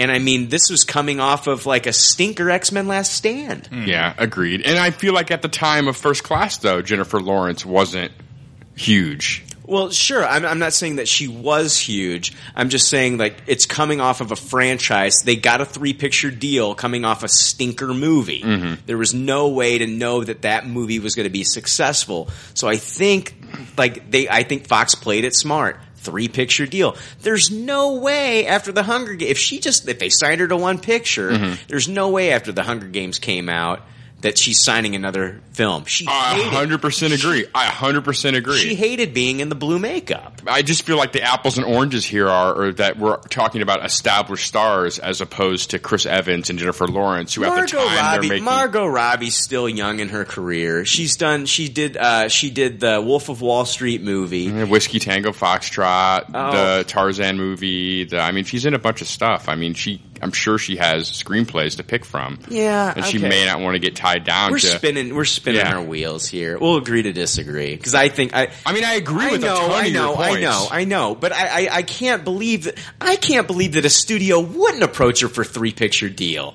Yeah. That, oh, we'll just see how this one goes and hope that she comes back. Yeah. I can't believe that they wouldn't even have the offer on the table. Same thing with Affleck. I think like they'd be crazy not to say, okay, we're going to let you direct, and we're also going to we also want to get you signed up for this many pictures. Mm-hmm. I think it's crazy not to. I, I agree, but whether or not they've done that with Will Smith and Margot Robbie, I don't I don't know. We haven't heard that they've signed multi picture I know. deals. I know. I just okay. We're, we're going nowhere with this. Um, I'm not upset at you. I'm just like No, and I feel like they got to be scared to sign the dotted line for something like that. Like, No, 'cause they not at don't all. they don't know. Suicide Squad, everyone in the world could fucking it could be a 20% on Rotten Tomatoes. Yeah, but this yeah, wh- but but if it doesn't make any money, the studio doesn't have to make the sequel. Yeah. But the studio, the studio on the flip side could be like, okay, yeah, we're done. We're not going to make another Suicide Squad movie, and you guys are out of your contracts. Yeah. I mean, plenty of movies have shitty Rotten Tomato scores and make shit tons of money. Well, I can't, you know, like like uh, Fantastic Four. I, I, I can almost guarantee you those actors probably had like a two picture deal. Yeah. You know what I mean? I can almost because everybody's talking about, yeah, I'd come back, I'd come back, I'd come back, blah blah blah blah blah, and they're probably saying that because they're bound to the studio to say that if the studio did want to make a second movie. For sure. And with Fantastic Four, we're talking about a bunch of people that aren't huge celebrities. Oh, I can, you can I can name as many movies that Michael Jordan, Michael B. Jordan's been in. I can that name Margot six Robbie's too, been in. but he's not the big, as big a celebrity. Uh, he's he's he was in Creed. He was in Fruitvale Station. I mean, he was in he was he was in a ton of movies. I can name Yeah. just as many movies that are. It's, Creed was a huge success. Creed was post Fantastic Four, though, right? Uh, Creed was around the same time of filming, Yeah. right? They came out the same year. Yeah, I don't think that was on his resume at the time, though. You know, Oh God, we, this this conversation's fucking ridiculous. I just feel like I, all right, it is ridiculous. It's fucking ridiculous because we don't know, and it's like the whole set visit has turned into fucking studio contracts and, and all this shit. And it's I agree, though, that I it is know you smart agree. to sign I know these you- people for a but- three picture deal right at Yeah, the bat, but but whether we're- or not that's happened, I, don't know. I know that's we've gone over it four times. God damn! All right, um, I, I even forgot where we are in the set visits. I I, ser- I need uh, fuck. I need somebody at Warner Brothers numbers. so I can figure this shit out. I'll, I'll get on Google. Please. You know what? Let's take a fucking break. I let's take a fucking break because we've been going on for an hour, probably half half an hour. We've been talking about these fucking Warner Brothers bullshit contracts, boring the shit out of everybody as we've been fucking flipping out over if Margot Robbie and Will Smith were offered a three picture deal. I agree that that would be a wise decision. As to whether that happened or not, I don't think so. I just feel like we hear that anytime that happens with any other actor in any movie. We hear that. You knew Jennifer Lawrence had a three pitcher deal with X Men. You knew Chris Evans had a nine pitcher deal for Captain America. Yeah. Like how we haven't heard anything about Will Smith or Margot Robbie. All right, um, let- let's Google it and we'll come back. All right, we're back. We're back. We did not go hunting for Pokestops this time. No. but what did we find we out? found out that Margot Robbie signed a ten year deal. Ten year deal. So yeah, I don't know. Yeah. Take of that what you will. Yeah. So Take the- that. Laura. The studio did approach her with a multi picture deal then, Yeah. And Will Smith has not. Yeah. Margot Robbie has. which makes sense. M- Will Smith's not like that guy anymore. I mean, he takes it a movie at a time. yeah, so- he doesn't need to. No. He doesn't need to. And he can he can have the leverage. Yeah, I think any movie that gets him is usually going to want him to come back anyway, and he, he's got the leverage. Yeah. Yeah, I, I felt Margot Robbie was just like kind of like early on in her career, and so they're going to try to take advantage, you know, Mm-hmm. Mhm. just like with Chris Evans and just like with uh, you know Chris Hemsworth. I Mhm. Mm-hmm. mean, th- th- both of those guys signed a six-year picture deal. Marvel actually went after uh, Evans with a nine-picture deal. Yeah, and after Evans talked with his family. He said, oh, "Okay, I'll do this six-picture deal." That's why Marvel went with Sebastian Stan. They got him for a nine-picture deal to, Yeah. to play Winter Soldier. So, I don't know. It just depends. I think it depends on the caliber of the actor. I agree. So I agree. And the, the the actor combined with the franchise, Right. the whole thing. Right. Are we friends now? Are we, are we friends? we were again? always friends. I think I think it's funny like when people like listen to me and you kind of like argue and shit like as they listen. Some people love it. They love it. Yeah. And then some people just like, like it makes them feel uncomfortable. it makes me feel uncomfortable when people get like defensive for me. Yeah. I'm like, come on, people. They're like, oh, poor Jake or whatever the Yeah. fuck. I'm like, I'm I'm okay, everybody. Jake, Jake can handle his fucking own. Yeah. I don't know. I don't need anyone stepping up for me. Yeah. Brian's so mean. Yeah, why is Brian so mean to Jake? I, that, that shit makes me cringe when I read that. I'm like, oh, come on. Jake can handle himself, Yeah. people. Uh, Jeez. I'll be okay, guys. uh, guys, let's talk. I did promise that we are going to talk about the eyes of the adversary. Uh, who are they? According to David Ayer, they are new creations, but I'm also hearing that they were inspired by uh, canon comics, uh, a particular issue of a comic uh, that he would not delve into. So they Hmm. are inspired by something, but don't really know. I keep picturing like the Batman goons that have big eyeball head co- headgear costumes.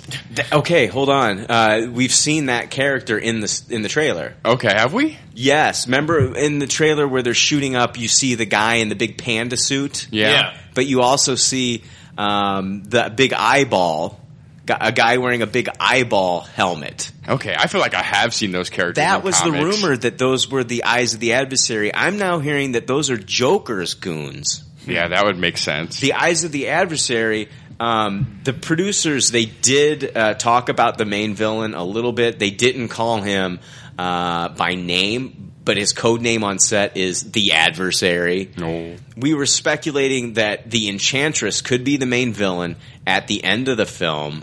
That doesn't seem to be the case anymore. Yeah. The adver- adversary sounds like a magical character as well and takes over the enchantress during the film and uses her to fight the squad at one point. So we were half right. Yeah, yeah, we were. She's just being used as a pawn. Wow. Um, That's confusing to have characters called Eyes of the Adversary and then other characters dressed Yeah. with giant eye eye gear. she might have a backstory with this character. I was feeling that too. The description you read of the character made me Yeah. think we'd have flashbacks of the Enchantress. Yeah, because yeah. it sounds like she's had They- history that's happened before. They do show her origin in this film because we did see in the one trailer they do show her wearing the the helmet with Mhm. the light on. It looks like she's cave like spelunking or whatever the fuck they do in caves and shit. Yeah. Yeah. That weird spelunking word. Spelunking. yeah. that weird spelunking word.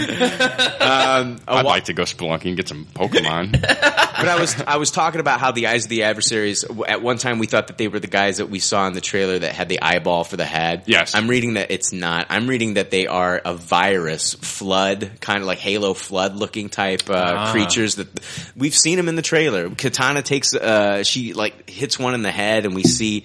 Like the head kind of like blow up. or I- I know whatever the what scene fuck. you're talking about. Yeah, we see them fighting them in the trailer. On set, these characters had patches on their shoulders that said "Escort to Darkness" with a tentacle uh, on the patch. There's a tentacle coming up from the ground below the writing, and it sounds like a very uh, dark Cthulhu type character. Hmm. Okay. so. Uh, but I think the Enchantress has a lot to deal with this character. Yeah. I think this character might be somebody in the movie that we find out later is actually this creature or whatever. Mm. But I don't know. We'll find Interesting. out. Yeah.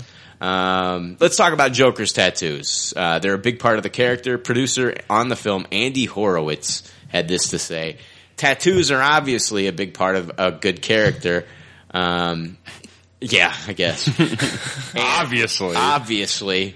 Uh, tattoos are obviously a big part of a good character. And the tattoo that you guys see down here as he pointed. Whoa. Oh, Where's this going?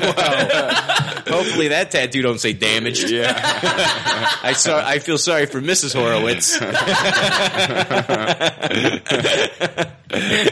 um, as he pointed, he pointed to the drawn-on smile on his hand. Uh, will be a very fun thing in the movie when he decides to put his hand in front of his face and create his ic- iconic smile. Talking Mm. about the Joker putting. I guess the the smile used to be on like the forearm, and Yeah. they moved it to the hand. And now I guess there's going to be a scene where he puts the hand over his face and it looks like the smile. Oh, Okay. I've seen that kind of thing done in real life, where you get the mustache tattoo on your finger. and Yeah. you Oh, hold yeah. your finger up to your Yeah. nose. I've seen that too. That's pretty silly. the producer Richard Suckle, I like to call him Dick. I'm not lying. There's a producer on on Suicide Squad. His name is Richard Suckle. Dick Good old- Suckle. good old Dick Suckle. He's a nice guy. Suckle. He's a great guy. He's definitely not damaged down there. Uh, he had this to say about the tattoos of the Joker: that they are quote a big part of his big part of the design of this character. Uh, there were a number of different designs and ideas for tattoos on a large board in the room with tats designed by uh, da- tats designed for Joker, Harley, Diablo, and more characters in the film, all of which helped to express the character. These were designed by local Toronto area area tattoo artist Rob Coots, who designed all those things and everything that you see on Jared. Um, wow, what a lucrative job for that tattoo artist! Yeah. Yeah, no well, shit. did you, I, he probably is the same one? Did you know like they did the whole Lord of the Rings thing where they all got cast tattoos? Yeah, Oh, yeah. yeah. So Yeah. they all The did fellowship tattoos. Uh, Air discovered Coots while doing pre-production for the film. He was a real great addition and a real blessing for us to find. Tattoos play a role in a number of the characters, not exclusive to the Joker. Uh, he's of course he's talking about the tattoos that we see on Diablo. His tattoos are gang related, I guess, where he grew up. Um, and then Harley's tattoo uh, or tattoos. I don't know if she has multiple, but hers show her love and devotion for the Joker. Right, Mhm. right. Um, so we'll get to see those. So that's. Uh, I don't think I mentioned everything in the set visits, but that's a lot of it. Uh, guys, what are your thoughts on going into? I mean, we're less than fucking a month away from watching Suicide Squad, August fifth, I believe. Yeah. I'm still super fucking excited for this Yeah. movie. I, this is the most I've ever been excited for any DC franchise movie. So I'm pumped. I have very high expectations. Yeah, I if I, if it's anything less than a Tupperware, I'll be I'll be uh, let down because this Yeah. movie it, it looks fantastic to me. Agreed. It's it's something different, and and I'm yeah I'm looking forward to it too because of that fact and because of the Joker. I want to see this fucking Joker in Mhm. action. I want to see you know what he brings to the table. If we do, and I'll, I'll be one thing. I'll tell you one thing. Uh, this should be the first DC Warner Brothers film where we get a post credit scene, and I want to see it with the Joker. Yeah. and I want it to end with his laugh. For I sure. want something fucked up to happen. I want him to laugh. Yeah, and I, that, I that's what I want. And I can't wait to see the chemistry between the Joker and Harley. I Oh, yeah. cannot wait. Cannot wait for that. Yeah, and that that's something that that's also bringing to the table is their relationship. We don't Mhm. have that in a lot of these other superhero Yeah. movies. A, a fucking tried and true relationship where these two are just gaga about each other. So that'll be interesting to see. Well, as they're on the rocks in this movie. Oh, are they? They're on the Okay, rocks. I okay. mean, and I think that's what I think that w- the he's not the main villain of this film, but he knows that she's out, and he shows up to get her Ah, back. Okay. Mm. You know what I mean? That's cool. And when she hears that laugh, she's like, she knows they're in for some shit. Right. right. Right. So I, that's what I want to see, and then I want to see Batman show up and fuck it all up for Joker. Right. Right. But you know, you know what I mean. Um, there's also things that, that the squad uh, can uh, that they're going to be able to do that Batman can't do. Right. Batman's not magic based. No. So when it comes to this virus flood type army in the sewers that they're going to have to fight, I think like within like the first act of the film, I think that'll be like the first group battle for the squad to Mm. get together. Right. Batman's not going to be able to do anything. No, Right. Batman's awesome. Batman's great. Batman's not going to be able to take on a whole flood. He's going to have to sit back and watch, yeah, or something. Something, something, some, uh, something's going to take him out of this. How much screen time you think Batman's going to get? I don't know, and I don't know if it, I, I don't know. I don't think I don't. I, okay, if I had to make a guess, we, we might get flashback scenes with him. I think that's what we were all thinking, but I think there might be some real time shit going on. I cannot see him not showing up in this movie real time. Right. Yeah, If I he agree. exists, then he should be there. Mm-hmm. Yeah. If all these criminals are out and running around. I hope honestly, I hope it's anywhere between.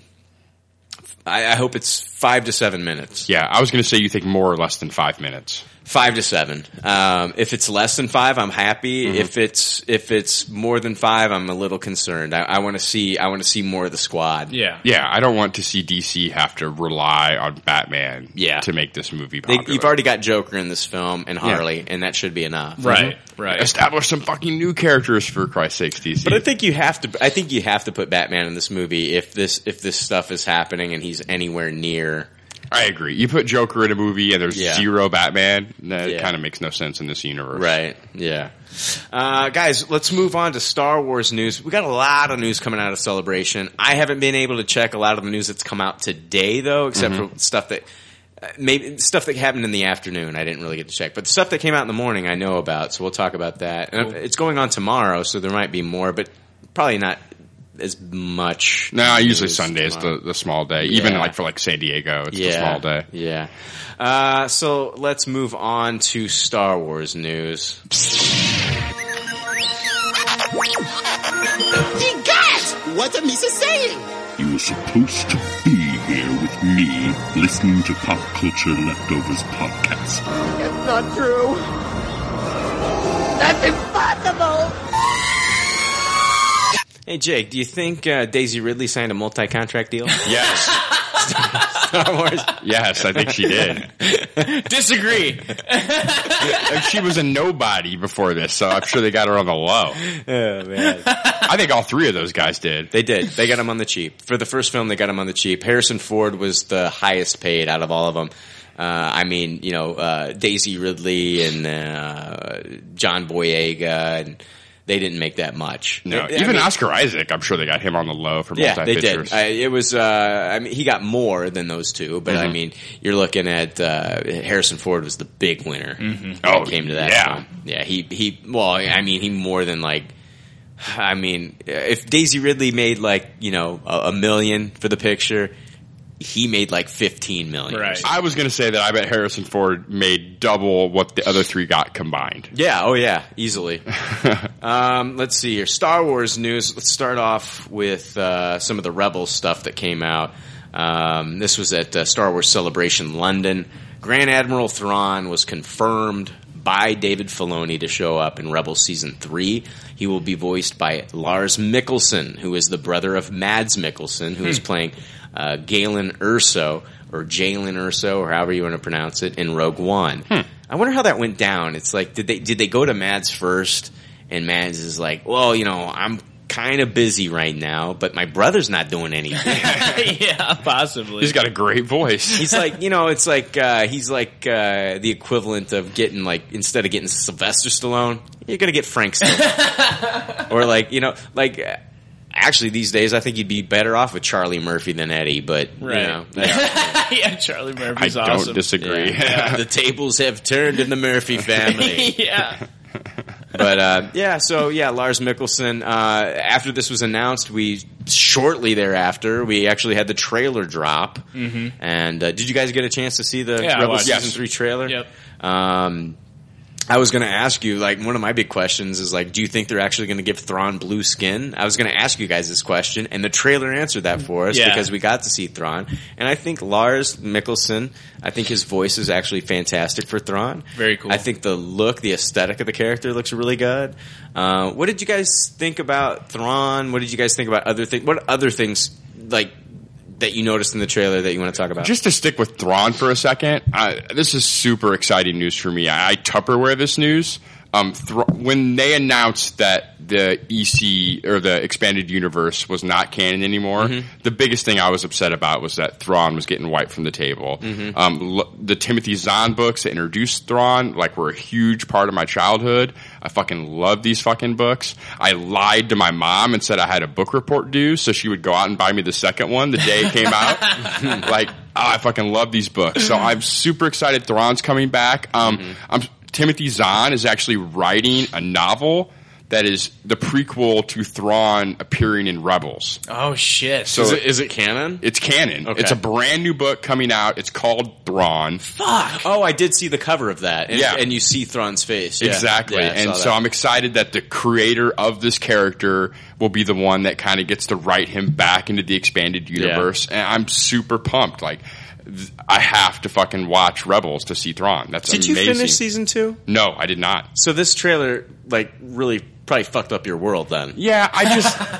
I'm just gonna get it on Blu-ray. I didn't care. I knew I had to watch it for the show. Yeah, I mean, I kind of. I'm no. The, the reason I'm saying that is because like if the first thing you're seeing in this was the f- you're like, uh, Kanan's blind. Yeah. what the fuck? Yeah. I, I don't know the how though. I guess. Yeah. So I mean, there's still mystery to it. Yeah. But yeah, I know that. Does that happen in the finale? Yeah. Okay. Yeah. I plan on getting it on Blu-ray and watching it on Blu-ray.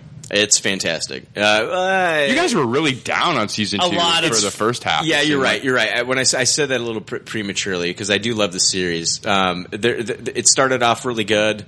It got weak in the middle, in my opinion, Mhm. and then I think it picked up and got better, except for the sabercopters. That was bullsh- that was stupid. And sabercopter parents. Sabercopter, yeah, sabercopter parents. But man, yeah, ugh, it, that was dumb. But I, I love the the Sith temples and, and Yeah. shit like that. That was cool. Yeah, and, and apparently, you know, what they're setting up from this trailer from season two kind of makes season two even better, in my opinion, from Mm-hmm. Mhm. what they're setting up with this. And I fucking agree with you. Uh, Grand Admiral Thrawn is one of my favorite fucking Imperial p- people, period. Yeah. Next to Darth Vader, next to fucking Palpatine.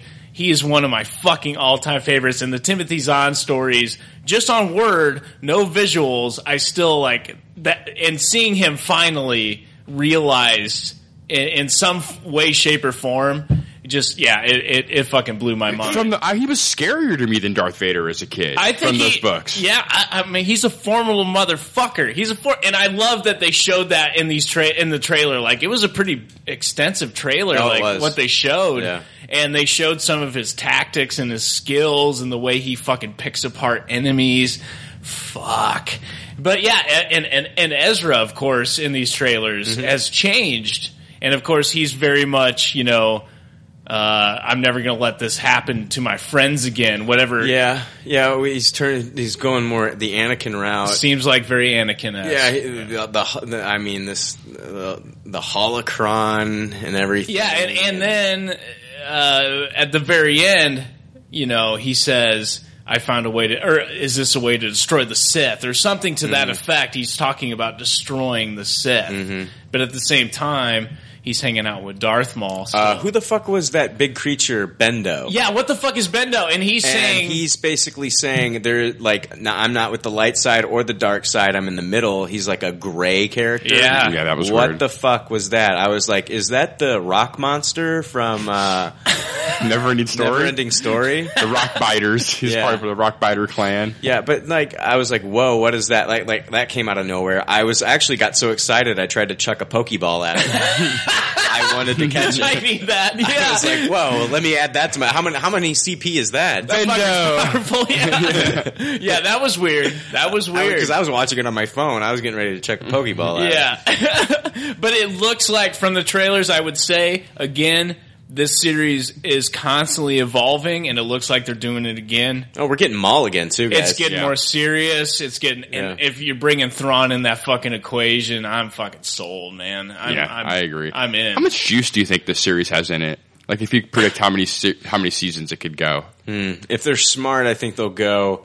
If they're smart, I think they won't go more than five. That's exactly where I was at. Five. they won't go more than five. I'd be happy with four. Yeah. Mm-hmm. Uh, once you hit four, after that, um, uh, towards the beginning of the season, you should announce what your next animated show is because I know that they've got one in the works. Definitely. And you got to imagine it's going to take place in the time period of the current episode movies. You got to imagine they want to mine that. Yeah. Yeah, yeah. The comic books are doing a lot of that too. Yeah. Well, no one reads comics though. You want to do That's it. true.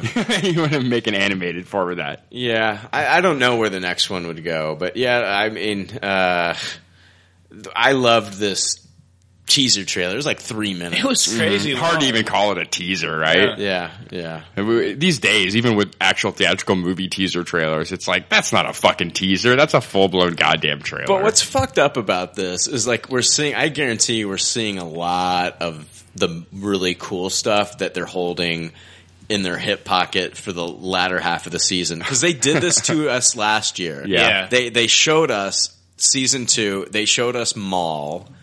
And we didn't get any of that stuff till the tail end of the season. I haven't even seen Maul in an episode yet. Yeah. And and we got a lot of filler bullshit. We did. We I we got like I wanted more here and Sabine, and we did get that. But like we got a lot of bullshit episodes. Yeah. And I felt like last season was just like their way of wrapping up the Clone Wars too. That's what it felt like. I With feel like- Uh, Rex Mm-hmm. and everything. yeah, but now it feels like they got you know they corrected the course. I think they heard that negative feedback too.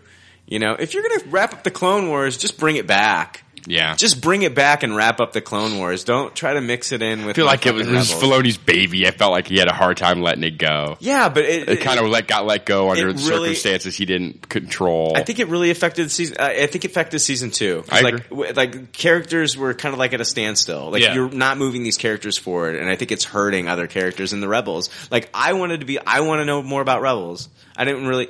You know, it's like I love Ahsoka, and I love seeing like Darth Maul and stuff like that. But Mhm. like.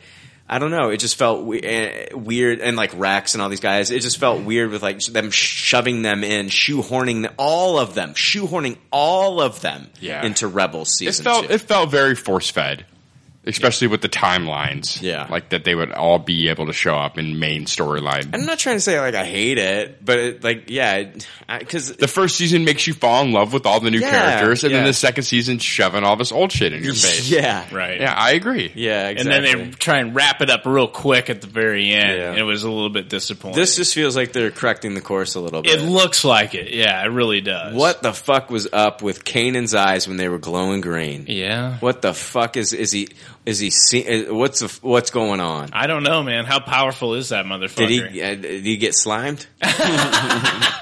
Spilled some ecto cooler in his eyes. What I also loved was was Thrawn, and you know they show him from behind for the start. Did you like Thrawn in this? Oh fuck yeah! I'm fucking Let me just talk about Thrawn for a second. When they show him from behind and they got the two fucking dragon, like that, they have that. He's standing in front of a picture and there's like two dragons on either side of him Yeah. in this picture. Oh god damn! Yeah, Thrawn always had in the in the book. He always had the Yala Samari around him. Yeah. and I'm wondering if they're going to introduce those characters. They emit force bubbles that make it impossible for force users to use their powers. That's right, yeah. and that's what made Thrawn such a badass because he's just a normal guy. But he was able to stand his own against Jedi because they couldn't do shit around him. Like he would have these things like on his shoulder when he was like visiting other planets and shit. Or Sith. he he is the ultimate Imperial. Yeah. he's the ultimate Imperial. No Sith or Jedi can affect this guy if he Va- has that. Darth Vader and Thrawn are they going to share screen time? Oh I shit! think so. Probably. I yeah. think so. Yeah. I mean, th- they have to. They're around the same time. Do you think this is a litmus test to see how popular Thrawn will be, and that if he if he blows up, we may see him in a future film eventually? Yeah, he would definitely, absolutely. Yeah, absolutely, uh, absolutely. I think you know now that he's canon, there's, there, I think they would definitely do that, and I think it, w- it would be, it wouldn't be in a saga film. It Mhm. would, it, it would be in one of like a Star Wars story films. Yeah, that'd be really cool. I'd really like to see that. Mm-hmm. Yeah, yeah, for sure. Man, he's so cool. kind of like a kind of like a tactical, you know. Uh, I, w- I would just love to see like something very tactical in space, Mhm. space battles, very tactical space battles, Right. Where it's like you know you're on the edge of your seat, and like Thon, Thrawn's always thinking like one step ahead, and you know what I mean? Ultimate tactician. Yeah. Yeah. Such a, such a great character. he really was. Yeah, Zahn nailed it. Yeah. Uh, let's move on from Rebels talk, uh, and we'll talk about Rogue One news that came out of Star Wars. Uh, we got the. I thought we were getting a trailer. I think. I guess some people were calling it a trailer. It was a sizzle reel, right? Yes. Uh, so we got that sizzle reel, uh, the Rogue for Rogue One, and um, Twitter users were quick to point out that they noticed a familiar character in the sizzle reel, and I have the shot. If you guys haven't seen it, and I can I can show it here on my computer if you don't believe me, but they noticed Jimmy Smits in the background in one of these shots. He's coming back as Bail Organa. Oh, that's awesome! I don't. I don't believe you that Jimmy Smits needs work. he signed. He signed. He signed a fifteen picture deal. He would sign his life away to just do anything.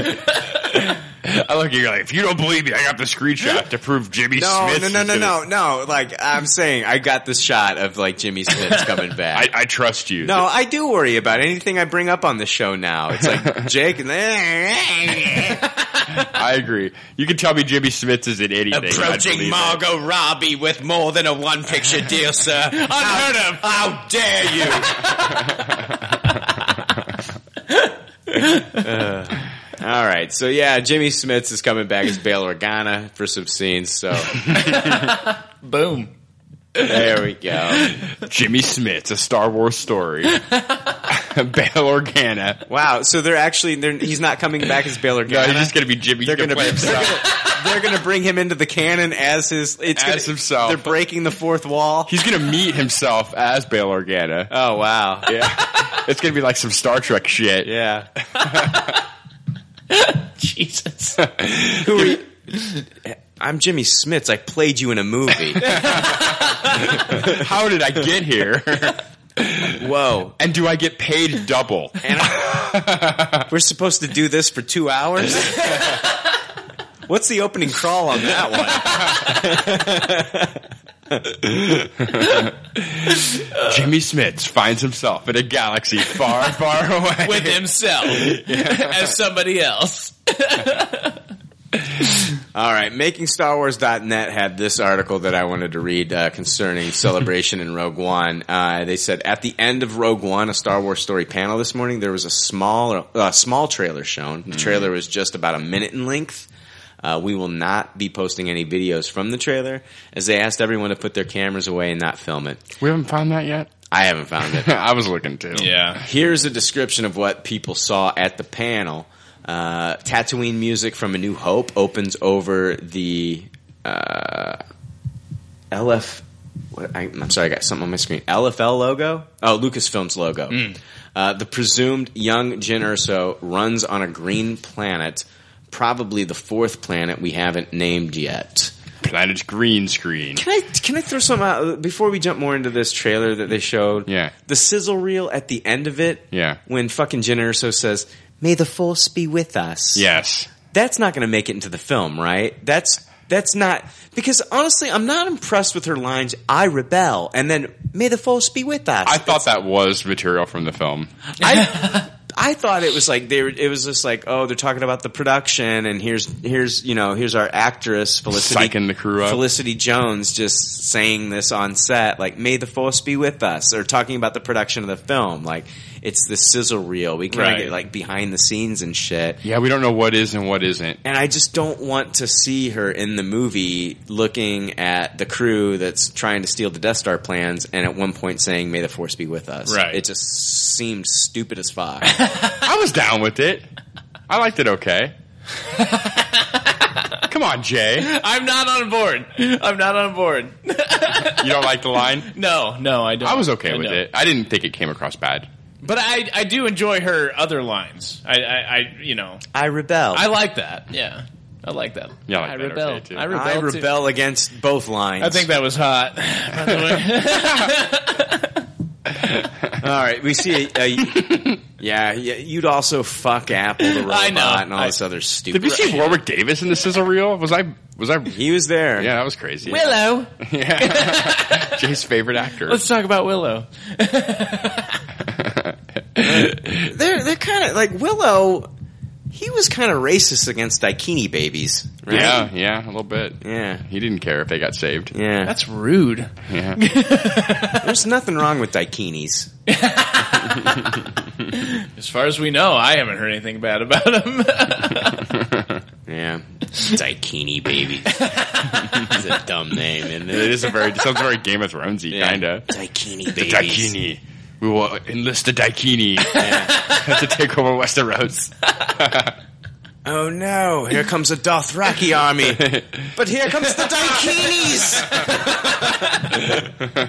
Daikinis. it also sounds like an appetizer. Yeah, I was thinking Uh, it kind of sounds like what the Jawas say too. I'll take the uh, fried cheese Daikinis. Uh, what would you? Would you? Would you?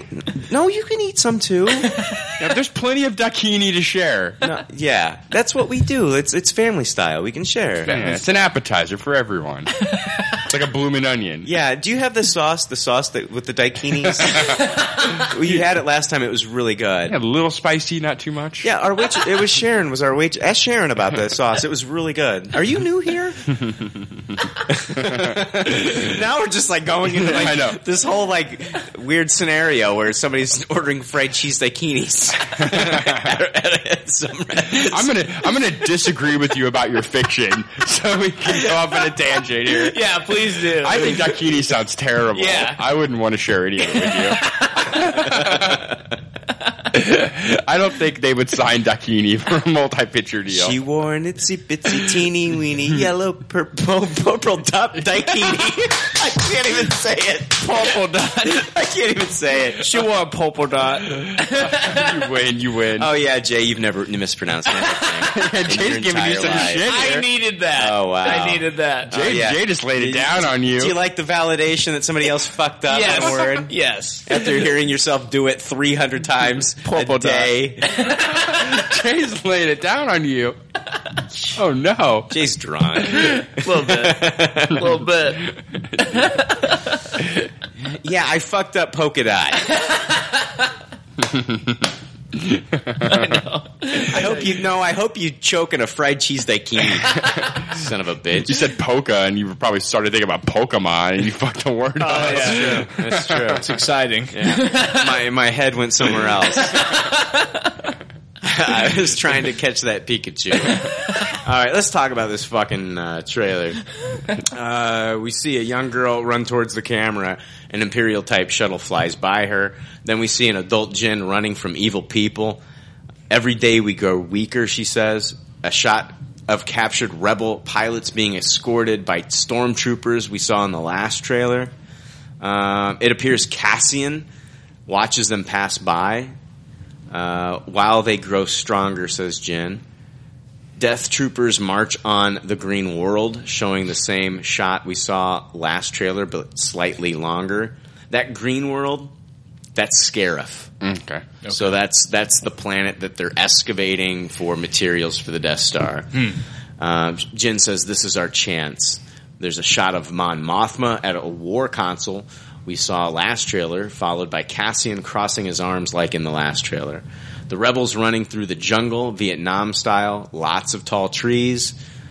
Uh, Jin says to make a real difference stormtroopers walking in the water like the uh, Entertainment Weekly piece. I love that picture. That's Mm. a cool pic. On my Twitter, it's my banner. Oh, okay. Oh, nice. I fucking love that picture. It's a great picture. Uh, two Imperial officers at a console looking very uncomfortable.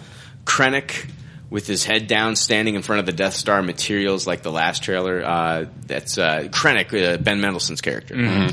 Desert type planet Jedha, a sh- uh, desert type of planet Jedha, a ship lands with four wings that unfold. There are buildings to the left while a star destroyer looms above.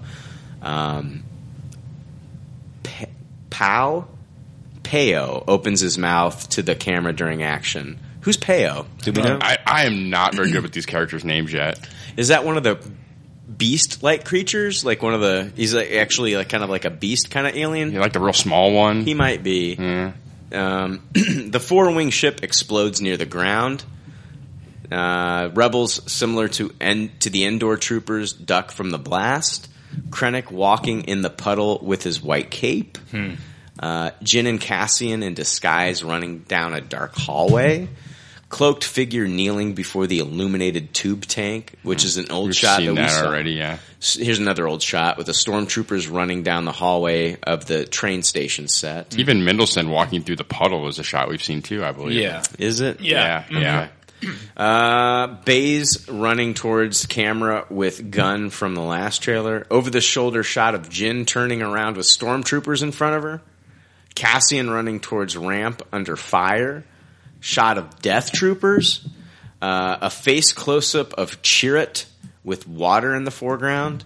Chirrut using a stick on a dumb store on a dumb stormtrooper. what other kind is there? Uh, Star Destroyer. So Chirrut, of course, is Donnie Yen's character. Yeah, Mhm. yeah. Star Destroyer in front of the Death Star. Death Star laser being put into the Death Star orb, which we saw in the last Yeah. trailer. Death Star red stuff with Darth Vader breathing. Mhm. Uh, Rogue One, and then they showed December. I the rumor going in, and a lot of people were hearing that you were going to see Darth Vader in this trailer, uh, the one that they showed. You Yeah. did not. You hear his. I guess you hear him again. Just like I heard him in the first one Me at too. the very end. Mhm. Um, I don't know. I guess Uh, it's way more obnoxious from what I've heard in this one, though. And I don't mean that in a bad way, but I mean, it's, just- more Uh, it's obvious. More obvious, yeah. Yeah. But um, I I don't know, man. It's a, it's a lot of imagery that I want to see, and um, I can't wait till they finally fucking release this trailer. Yeah. it sounds like a lot of stuff we've already seen, though. To be honest with you, Yeah, there's a lot of like to, cl- to show it closed doors. You think they would get shown them a minute and a half of like more newer shit? Yeah, there, I mean there there are some new lines there from Jen. She says every day we grow weaker while they grow stronger. This is our chance to make a real difference. Sounded like fifty percent old shit though from your descriptions. Yeah, I- the- a lot of the stuff is the same stuff that we see. And, Uh, they talk about some of the things that we've seen, but in different scenes Mhm. too. Hmm. But they do so. They, there are some old shots. Uh, they did label those old shots, but there's there, maybe there's four or five old shots. But A lot of them though they weren't even labeled that you read. It sounded like exact shit that we'd seen already. Um, like the Star Destroyer in front of the Death Star, the Ben Mendelsohn's walking through the puddle, and oh, we see a Death Trooper. All right, I'm not getting into this argument. with you.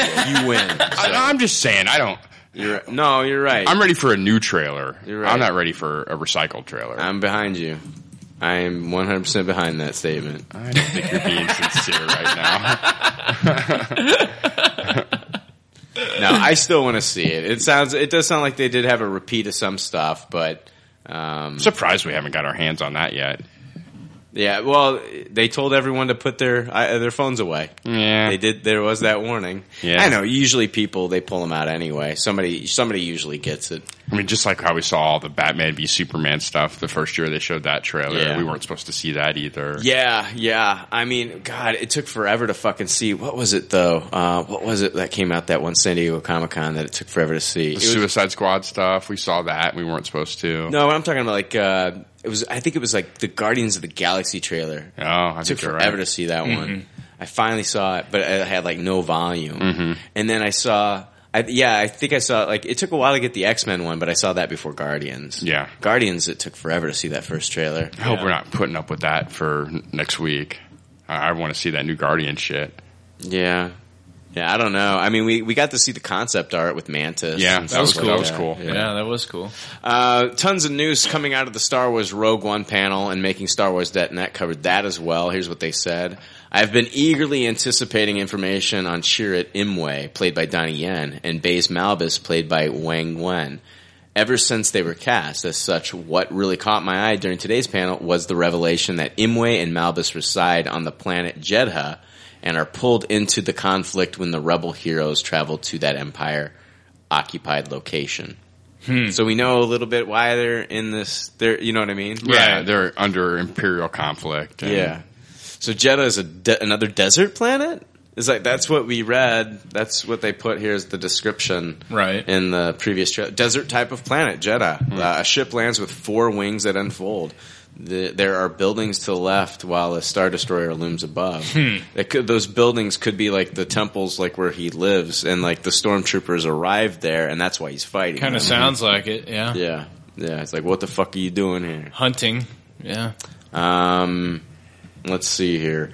When, uh, when encouraged to talk about Imwe and Malbus as well uh, as their home planet, director Gareth Edwards had some very interesting comments. Our film takes place in a time where they are alleged. There are allegedly, uh, Jay, you can allegedly you can agree with that. there are allegedly no Jedi remaining. Right. But people still believe in the Force, and they still have that spirituality. And essentially, Jeddah is like I guess like the mecca of Star Wars, in that people go on pilgrimages. And the problem is that right now, when the story begins, it's an occupied territory by the Empire. Edwards literally used air quotes here. This was a huge revelation to me. A story that takes place on a planet that acts as the Mecca. The planet's name is extremely interesting. The city of Jeddah is an actual port city in Saudi Arabia. It's described by Wikipedia as a city on the Red Sea, is a modern commercial hub and a gateway for pilgrimages to the Islamic holy cities Mecca and Medina. Jeddah is the principal gateway to Mecca, Islam's holiest city, which able bodied Muslims are required to visit at least once in their lifetime. It also is a gateway to Medina, the second holiest place in Islam. Wow. That sounds. Yeah, it definitely sounds like an analog. Ins- It's not an accident that he named it that. Yeah, it's very inspirational. It's inspired by this, I believe. Uh, Rogue One takes place in what uh, in what's popularly known as the Dark Times, as Edward noted. Edwards noted, it is a time when the Jedi are largely extinct. So, what are the implications that this story, which ignites the events of A New Hope, seems to culminate on a planet which essentially is the Jedi holy city? Just as importantly, this revelation begs the question what makes Jeddah so special and holy for the light side of the Force? Trees. Force trees. there you go. Answer. Yep. Described by the always amazing Gwendolyn Christie as two of the most important characters that become crucial to the team, Imwe and Malbus seem to represent the closest links to the Jedi and the Force we might see in this film. At least the light side of the Force, confirming that Imwe was blind Yen described his character as follows I play a blind warrior who lives on the planet Jeddah. I can't see, but I can feel with my heart and believe in the spiritual of the Force. Obviously, me and Yang Wen are the baddest fighters from Jeddah. And me and Yang, his character Baze, we are very good friends. So it is confirmed. I mean, I could. We've been hearing the rumors that Donnie Yen's blind, his character's blind, and we saw that that Entertainment Weekly like kind of like picture of him where his eyes look milky and Yeah, shit. yes. And I was thinking to myself, I wonder if milky eyes stink. I think they do. I think they give off like a real, like a putrid, putrid, yeah. like like fucking like uh, something that's been that's gross, yeah, real sour smell that's been sitting out in the sun. Like you, like like you, like you probably walk up to him and be like, "Dude, can you close your fucking eyes?" Yeah. Ugh, Ugh. stinky milky eye, stinky milky eye shit. It, they look milky. Um, Gross. Ew. Close your eyes. Like, give it glasses on or something. Like some shades or something. I don't want to look at your milky eye bullshit. Take an eye wash. Like, like when you talk to him, like, are you going to look him in the eye? I mean, what do you look at with somebody with milky eyes like that? What do Look at what do whatever you, want. They can't tell. What do you look Whatever you want. They're not going to be offended. Mick, Would it be like rude to like just stare at the Milky Eye? Sure, they, don't- I- they won't know. I mean, unless you're unless it's So it's Daredevil. not, it's not rude if they don't know then, right? I agree. So you can just like get all up in there and be like, whoa, what's going Yeah. on in there? Rub your hand in front of their eyes. Hey, hey, give them the finger a bunch. Yeah. I think it'd be cool, like if you could, if he could at least get some contacts made to where, like, if you shook his head, it's like a magic eight ball. Hmm. Oh yeah, I was thinking like snow globe eye. Like, eh, yeah, uh, like, will you ever see again? uh, Ask again later. Outlook good. oh, Magic Eight Ball Donnie Yen. It's a fucking movie right there, Dude, no, that's a fucking that's merchandise. Oh yeah, Fucking Star Shake Wars. the toy, look at Yeah, its eye. Exactly. It's horrible. He's got two eyes, so you could get two completely different answers. Oh. Mm. And it's scratch and sniff. It smells like putrid. s- Putrid Milky Eye. Ooh, now I'm, you're no selling me now on this toy. I was there until the smell came. Uh, I would lick that eyeball. oh, you fucking sicko. So creamy. so creamy. Yeah. Oh, I'd dip it in your coffee. I'd, ri- I'd dip some breadsticks in it. Uh, I'd, I'd dip some fried cheese daiquiri in it. That's my sauce. There's that sauce I was talking about. Yeah, it's Donnie Yen's Milky Eye. this is a conversation. It's crazy. Dude, this episode's stupid as fuck. Oh, this episode's good. Dude, I can't believe people listen to this fucking stupid ass yeah. Well, you should be playing Pokemon Go. True. Not listen. This, you can actually listen to podcasts as you play the goddamn game. Yeah, it's a great idea. It's awesome. Good so point. listen to us, and I hope we don't make you laugh when you're trying to catch Pokemon. Motherfucker. Oh no. Fucking Wigglytuff showed up and I was laughing and he fucking disappeared. Who's Wigglytuffed? Uh, Wigglytuff is Jigglypuff's evolution. Oh wow. Yeah. I thought you were just. I thought you were pulling a J there and mispronouncing shit. no, Wigglytuff is a real Pokemon. I was like, man, I know who Jigglypuff is. Just wait. That's fucked up. That a week later I can tell you. Yeah, I know who Jigglypuff is. you know, Didn't take you long. It's fucked up what a week can do. One fucking week. It's ingrained. It takes one fucking week. Like last week, you'd have been like Jigglypuff. I'd have been like Jiggly. What the fuck? Yeah, last week you've been like, "Hey Brian, name three Pokemon." Couldn't do it. You I could name Pikachu. Pikachu bro. and Squirtle. Yeah. now you can be like, "Brian, let, let's hear fifty Pokemon." Holy shit! yeah. let's, let's do this. Brian can do the fucking Pokemon rap now. Challenge accepted. All right, let's see here. Yeah, we're still talking about uh, Star Wars. It's not a smoke. How the, uh, you want to take a break? Yeah. Let's take a break. We'll come back. talking about talking about a blind guy's milky eye. Yeah. that's fucked up, man. I, it is. it really is.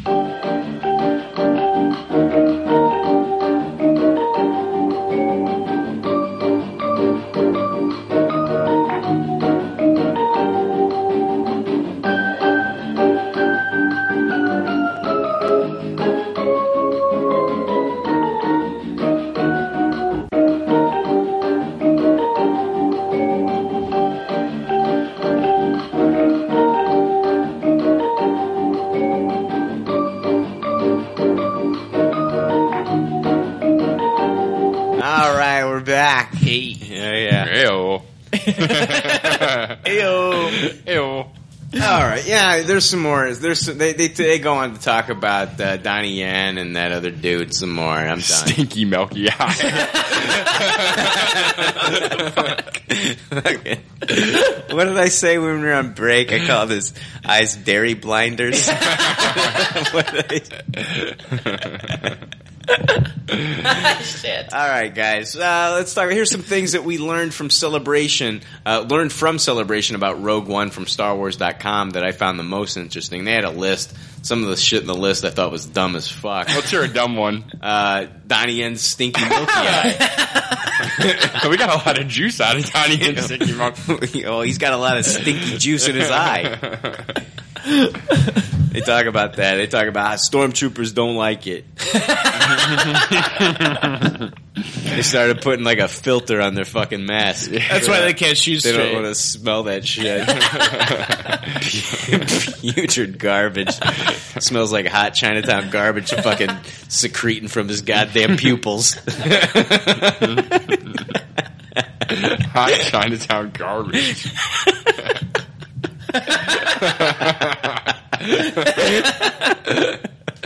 oh man! All All right, Um, right. let's hear the interesting facts. All right, Rogue One.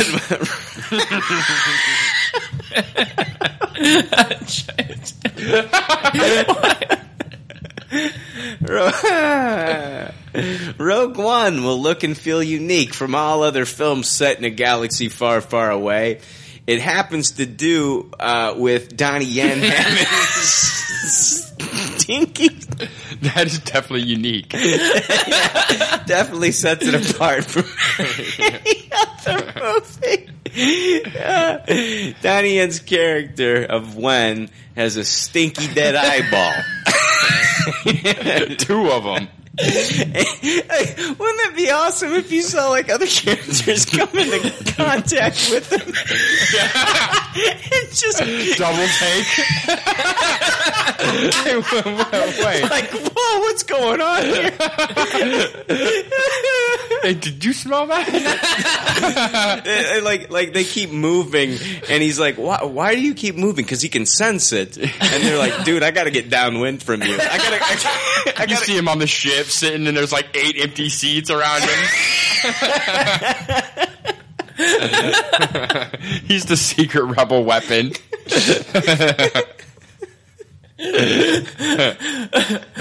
oh my god. All right, back on track. No, they, they, you can't even say it. they, give him a they give him a gift, and the gift is like a necklace of those fucking pine tree air fresheners. You don't. even- You just put it on him. You won't know. oh god, you see forest trees wilting as he walks by. He's like pig pen. Oh, I think we ruined this character. I'm sorry. I'll never be able to look at him the same. Me neither. Me neither. I'll be laughing hysterically in the theater. People are like, "What is going on?" you guys smell that?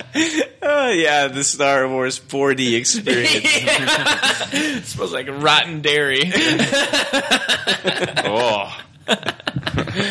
all right. Rogue One will look and feel unique from all other films set in a galaxy far, far away. It's a style that is unlike any other Star Wars movie, Lucasfilm president Kathleen Kennedy said. She recounted seeing dir- director Gareth Edwards, camera on his shoulder, testing shots guerrilla style as signs that this movie would be different. Quote, I think what's so amazing about his style, she said, this is going to be an incredibly immersive experience when you see Rogue One. I keep thinking about that milky eye. When yeah, I can do too. I'm not- I'm How can sorry. you not? I'm sorry. this is probably the dumbest thing we've ever talked about on the show. You're going to be completely immersed into that milky eye, is what Kathleen Kennedy says. Get ready to take a bath in hot Chinatown garbage. Uh, let's see here. Uh, number two, prepare to visit the sunny beaches of Scarif. Uh, that's the beach world seen in the teaser, and shooting in such a real world location was not hard for everyone. Uh, Edward said, just so happens it was set in paradise, so we had to go to paradise to film it. Number three, Jen Erso is making the leap from the big screen to your toy shelf. Gwendolyn Christie revealed the six inch black series figure of the character, coming from Hasbro. I feel very privileged to have joined the Star Wars doll universe, said actress Felicity Jones. She's got a pretty cool Han Solo style gun belt. This is also the first Rogue One toy revealed. The second toy revealed, Donnie Yen. Fuck Stinkor, man. Uh, another Stinkar reference. Whole yeah. nother level. Number four, Felicity Jones sees Jin as a new kind of Star Wars hero. Quote, I feel there's one major difference between Jin and other Star Wars heroes, Ray and Luke. She's not a character asking, who am I and where did I come from? Rather, Jin knows where she came from, and that propels the story in her journey. Thank God. I don't need another mystery. Mhm. You Yeah, know what fuck I mean? the mystery. Just tell us plenty. what's going on, Yeah. goddammit. Yeah, I don't need an. I don't. Man, uh, God, we've got enough in the regular saga series. I mean, like, uh, who is uh, who's Plaguey or uh, Snoke? Yeah. Who's Snoke and like who's Ray's parents? Who's Ray's mommy and daddy? I gotta know. How did Donnie Yen's eye get so stinky?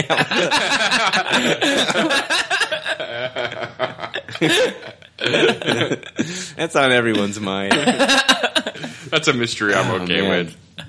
Oh God. Um, we uh, we now know Cassian's job. Uh, the character played by Diego Luna is rebel intelligence. Uh, within the team assembled for the mission, he's somewhat of a peacekeeper, smoothing things out where there's friction. And he's and he also has a rather strange best friend. Huh. So The robot? I don't. I was thinking that little uh, f- furry creature dude. Mm, okay, the one that we saw in the sizzle reel with the turret. Yeah. and he goes, that, was, that was cool. I wanted to throw a little ball at him too and catch him. I did, I did too. I did too. Um, number six. Oh yeah, you're right, dude. Uh, K2SO, uh, the droid vo- voiced by Alan Tudyk, is close to Cassian. Okay, Ah. I think we might have mentioned that on another show too. I don't know. I think we might have. Maybe I don't know. Maybe I'm just remembering something.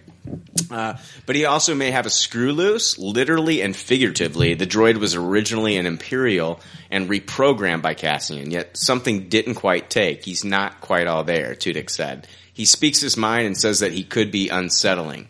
Very honest. If you know any old people, he's like that, which probably made the role all the more fun for the actor. It was great to play him, he added. So he probably doesn't have a filter at times. Oh, that's funny. I'd also like to see him revert and be revert to those imperial speeches, like Oh, out of yeah. nowhere, just say something like, you know what I mean? Death to all rebels. Yes, something like that, and then be like, "Whoa, I'm sorry." You know, I think that would be great. Yeah. I've heard the character does ha- offer comic relief. Good, good. I think that'll be the droid should. Yeah, I the agree. droid should. Uh, number seven, you wouldn't think someone on this squad would wear the Imperial cog on his sleeve, but one does. Bodhi, played by Riz Ahmed, that's Bodhi Rook, Rook uh, sports the Empire's insignia because he serves in the Empire, plain, uh, plain and simple. Bodhi is a pilot and he works for the Empire to earn a living, Ahmed explained. You know, people work at big organizations, they don't agree with everything they do. He's kind of questioning things. The city he's from is an occupied planet, and the Empire's actions there make him question his career counselor. Hmm. Seems like an interesting character. It does seem like an interesting character. A little bit of a Finn analog with maybe possibly Yeah. like deciding that the Empire isn't the place to be. Right. Yeah. Uh, there were even number eight. There were even more revelations on characters and planets. Jeddah is another new world in Rogue One, and home to Chirrut, Donnie Yen's staff-wielding blind warrior. Everyone's favorite stinky eye. Donnie Yen, stop giving me the stink eye. Literally, fucking stinks. uh, I can't see. I can't see, but I can feel with my heart, and I believe in the force. Yen said. Chirrut also uh, Chirrut also has a friend, the gruff Baze. Uh, of Baze, actor Yang Wen said Baze has a gun. He has a huge gun. Uh, sounds like he and Chirrut will make a good combo. Forrest Whitaker playing Rebel veteran Saw uh, Saw Gerrera um, described his character. That's a character from Clone Wars. Yeah. And uh, described his character and his rebel faction as being extreme, willing to defeat the Empire by any means necessary. He added that he's gone back and watched all of Saw's episodes of Star Wars The Clone Wars, which he shows his rise as a rebel leader and time fighting alongside the Jedi. Awesome. Number nine, Star Wars is often a story of family, and that theme will be present in Rogue One. Galen Erso, played by Mads Mikkelsen, is Jin's father, yet he still remains a mystery. Quote, he's a scientist and he had invented something so beautiful, so fantastic, that it might change the universe, Mickelson said. What did he make? Mm-hmm. Some eye drops for Donnie Yen. Did he create the Death Star? Uh, the plan. He's the one who drew up the plans for the Death Star. Possibly. Wow. Hmm. Wow. That's a. Uh, you know what? I. I'd say you're about 50-50 on being right on that one. Yeah, I I feel like that's got to be it, It's, right? It is beautiful when you first see it. You think it's a fucking moon. Yeah. Yeah. And it can definitely change the universe or destroy it. True. depending on how you look at it.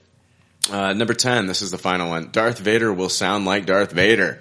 James Earl Jones is once again voicing the Sith Lord. Edwards recounted traveling to New York for the voiceover session with Skywalker Sound, uh, Skywalker Sound's Matthew Wood when Jones delivered the line, power. Yeah.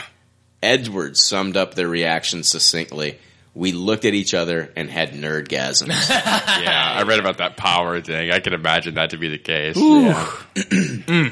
So that's our Star Wars celebration news that I have. I don't know if you guys uh, saw anything else that you wanted to bring up or heard anything. Because I, I watched some of the panels. I know Jake, you probably watched some of the panels. Yeah, I watched a little bit of it. I watched the Mark Hamill panel, and that was fun. Oh yeah, Mark Hamill. What, what was I was telling you a bunch of stuff that Mark Hamill said. Mark Hamill was praising Ryan Johnson. Yeah, the thing that really stuck with me that you were telling me about was that Mark Hamill said that this was possibly one of the most quotable Star Wars Yes. movies.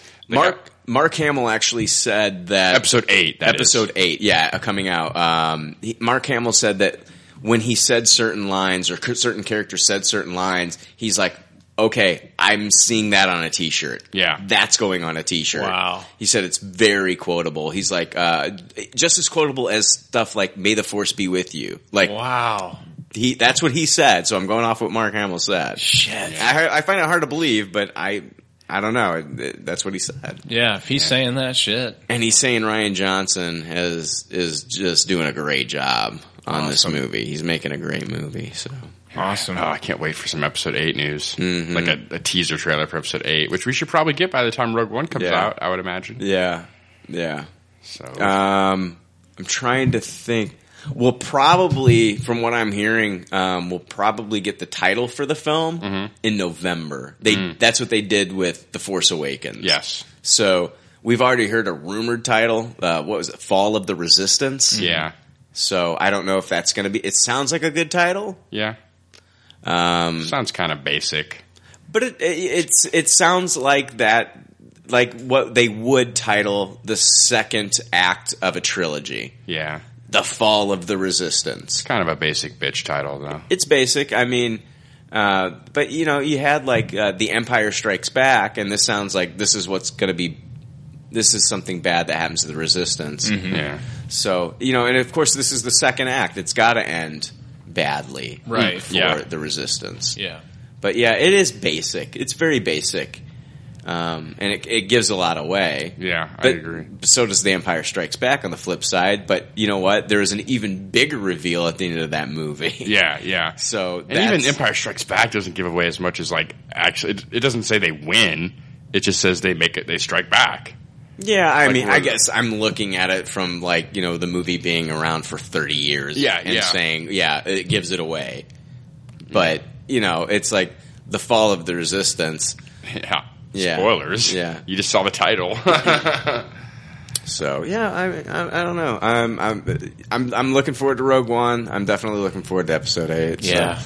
yeah, Episode Eight. I mean, there's not been too many leaks as far as like what's going on in that film. I, it was light. it- They like the lid was on tight on this one. Yeah, and I think that having the Star Wars stories in between the chapter films helps dilute the information coming out for the next chapter. Because you're film. paying attention to one. Yeah, it's like it's like subterfuge. Yeah, it doesn't matter as far as like the the people that report i mean like the people that live near like michael skellig and stuff like that Yeah. when when they're there filming they True. are there trying to get the same looks that they did on the first time when they were there yeah. You oh, still- I'm not saying it makes it go away, you s- but you still have those same people like uh, basically like it's funny because these outlets like the, it's the equivalent of uh, Varys and his birds these outlets have people that are there they know people in the production they know people that are around the filming of production that like give them these juicy details and uh that, that, that's what I'm hearing is like you know the outpour from like people that were near Michael Skellig and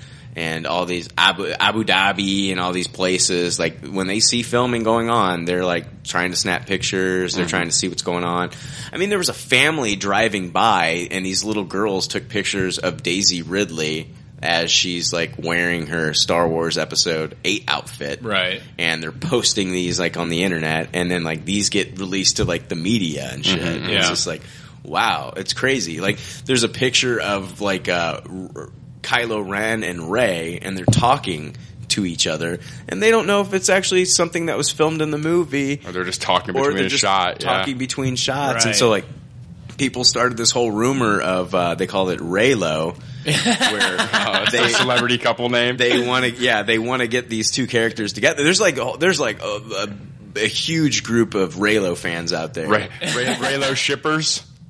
they definitely they want to see they want to see Kylo Ren and Ray hook up. Oh, yeah, I- I believe And it. so Yeah. you know, like when they saw when the Raylos Raylo fans saw this picture, they like they went nuts. Right, right. They went nuts. Is that the biggest ship going on in, in the new Star Wars movies? Is the Ray Kylo thing? Uh, I would say so. Yeah. Wow. That's that's crazy. Yeah. we'll see. We'll Mm-hmm. Mhm, see. yeah. I don't know. Um, I wouldn't be against it. No, I'm not against it either. Not I wouldn't against be it against either. it. So uh, this week uh, it, we re- started recording late. It's eleven o'clock. I want to fucking get home, and we aren't going to read your emails. We'll read them next week. Oh shit! oh no! Emails denied. Yeah. Smell my stinky eye. Dirty dairy, baby. Time to go catch some Pokemon.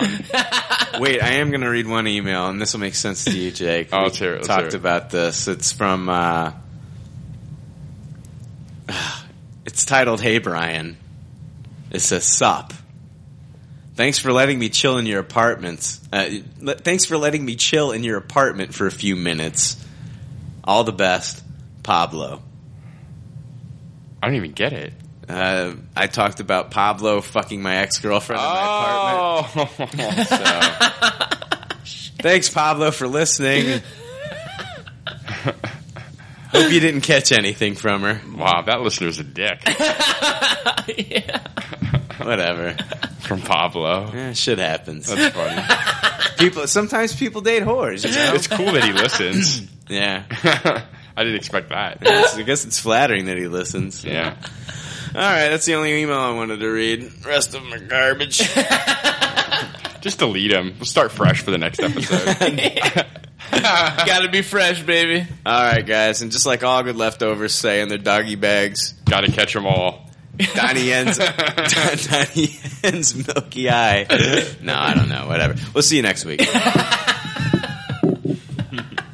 Thanks for listening to Pop Culture Leftovers. Congratulations!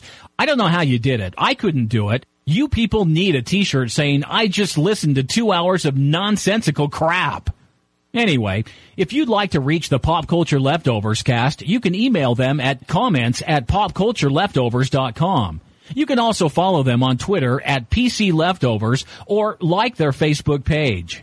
They'd love to hear from you. They're all pretty sad and lonely. One of them is homeless, but I didn't say that. There's already like 7 million podcasts talking about pop culture and all that. Makes us happy like shooting at a womp rat. But it's all been done before. and we don't want to be a copycat. We're the leftovers picking up the scraps dropped by the cool kids. it's a trap. Gonna toss it, gonna taste it. Do we love it? Hey, let's face it, can't erase it. Let's embrace the Tupperware party. Subculture spill over like a vulture. Carry over counterculture, pushovers, pop culture, leftovers. And we're the uncool kids. What's to say has already been said. Leftovers. Pretty sure that the only talent is the band that's singing this. Pop culture leftovers podcasts that are original and good have already been done before, so we should separate the wheat from the chaff. And we're the chaff, the crap, even though we're the shit. Woo! We're the leftovers picking up the scraps dropped by the cool kids. It's a trap. Good and toss it, good and taste it. Do we love it? Hey, let's face it, can't erase it. Let's embrace the Tupperware party. Subculture spill over like a vulture. Carry over counterculture, pushovers, pop culture, leftovers. And we're the uncool kids.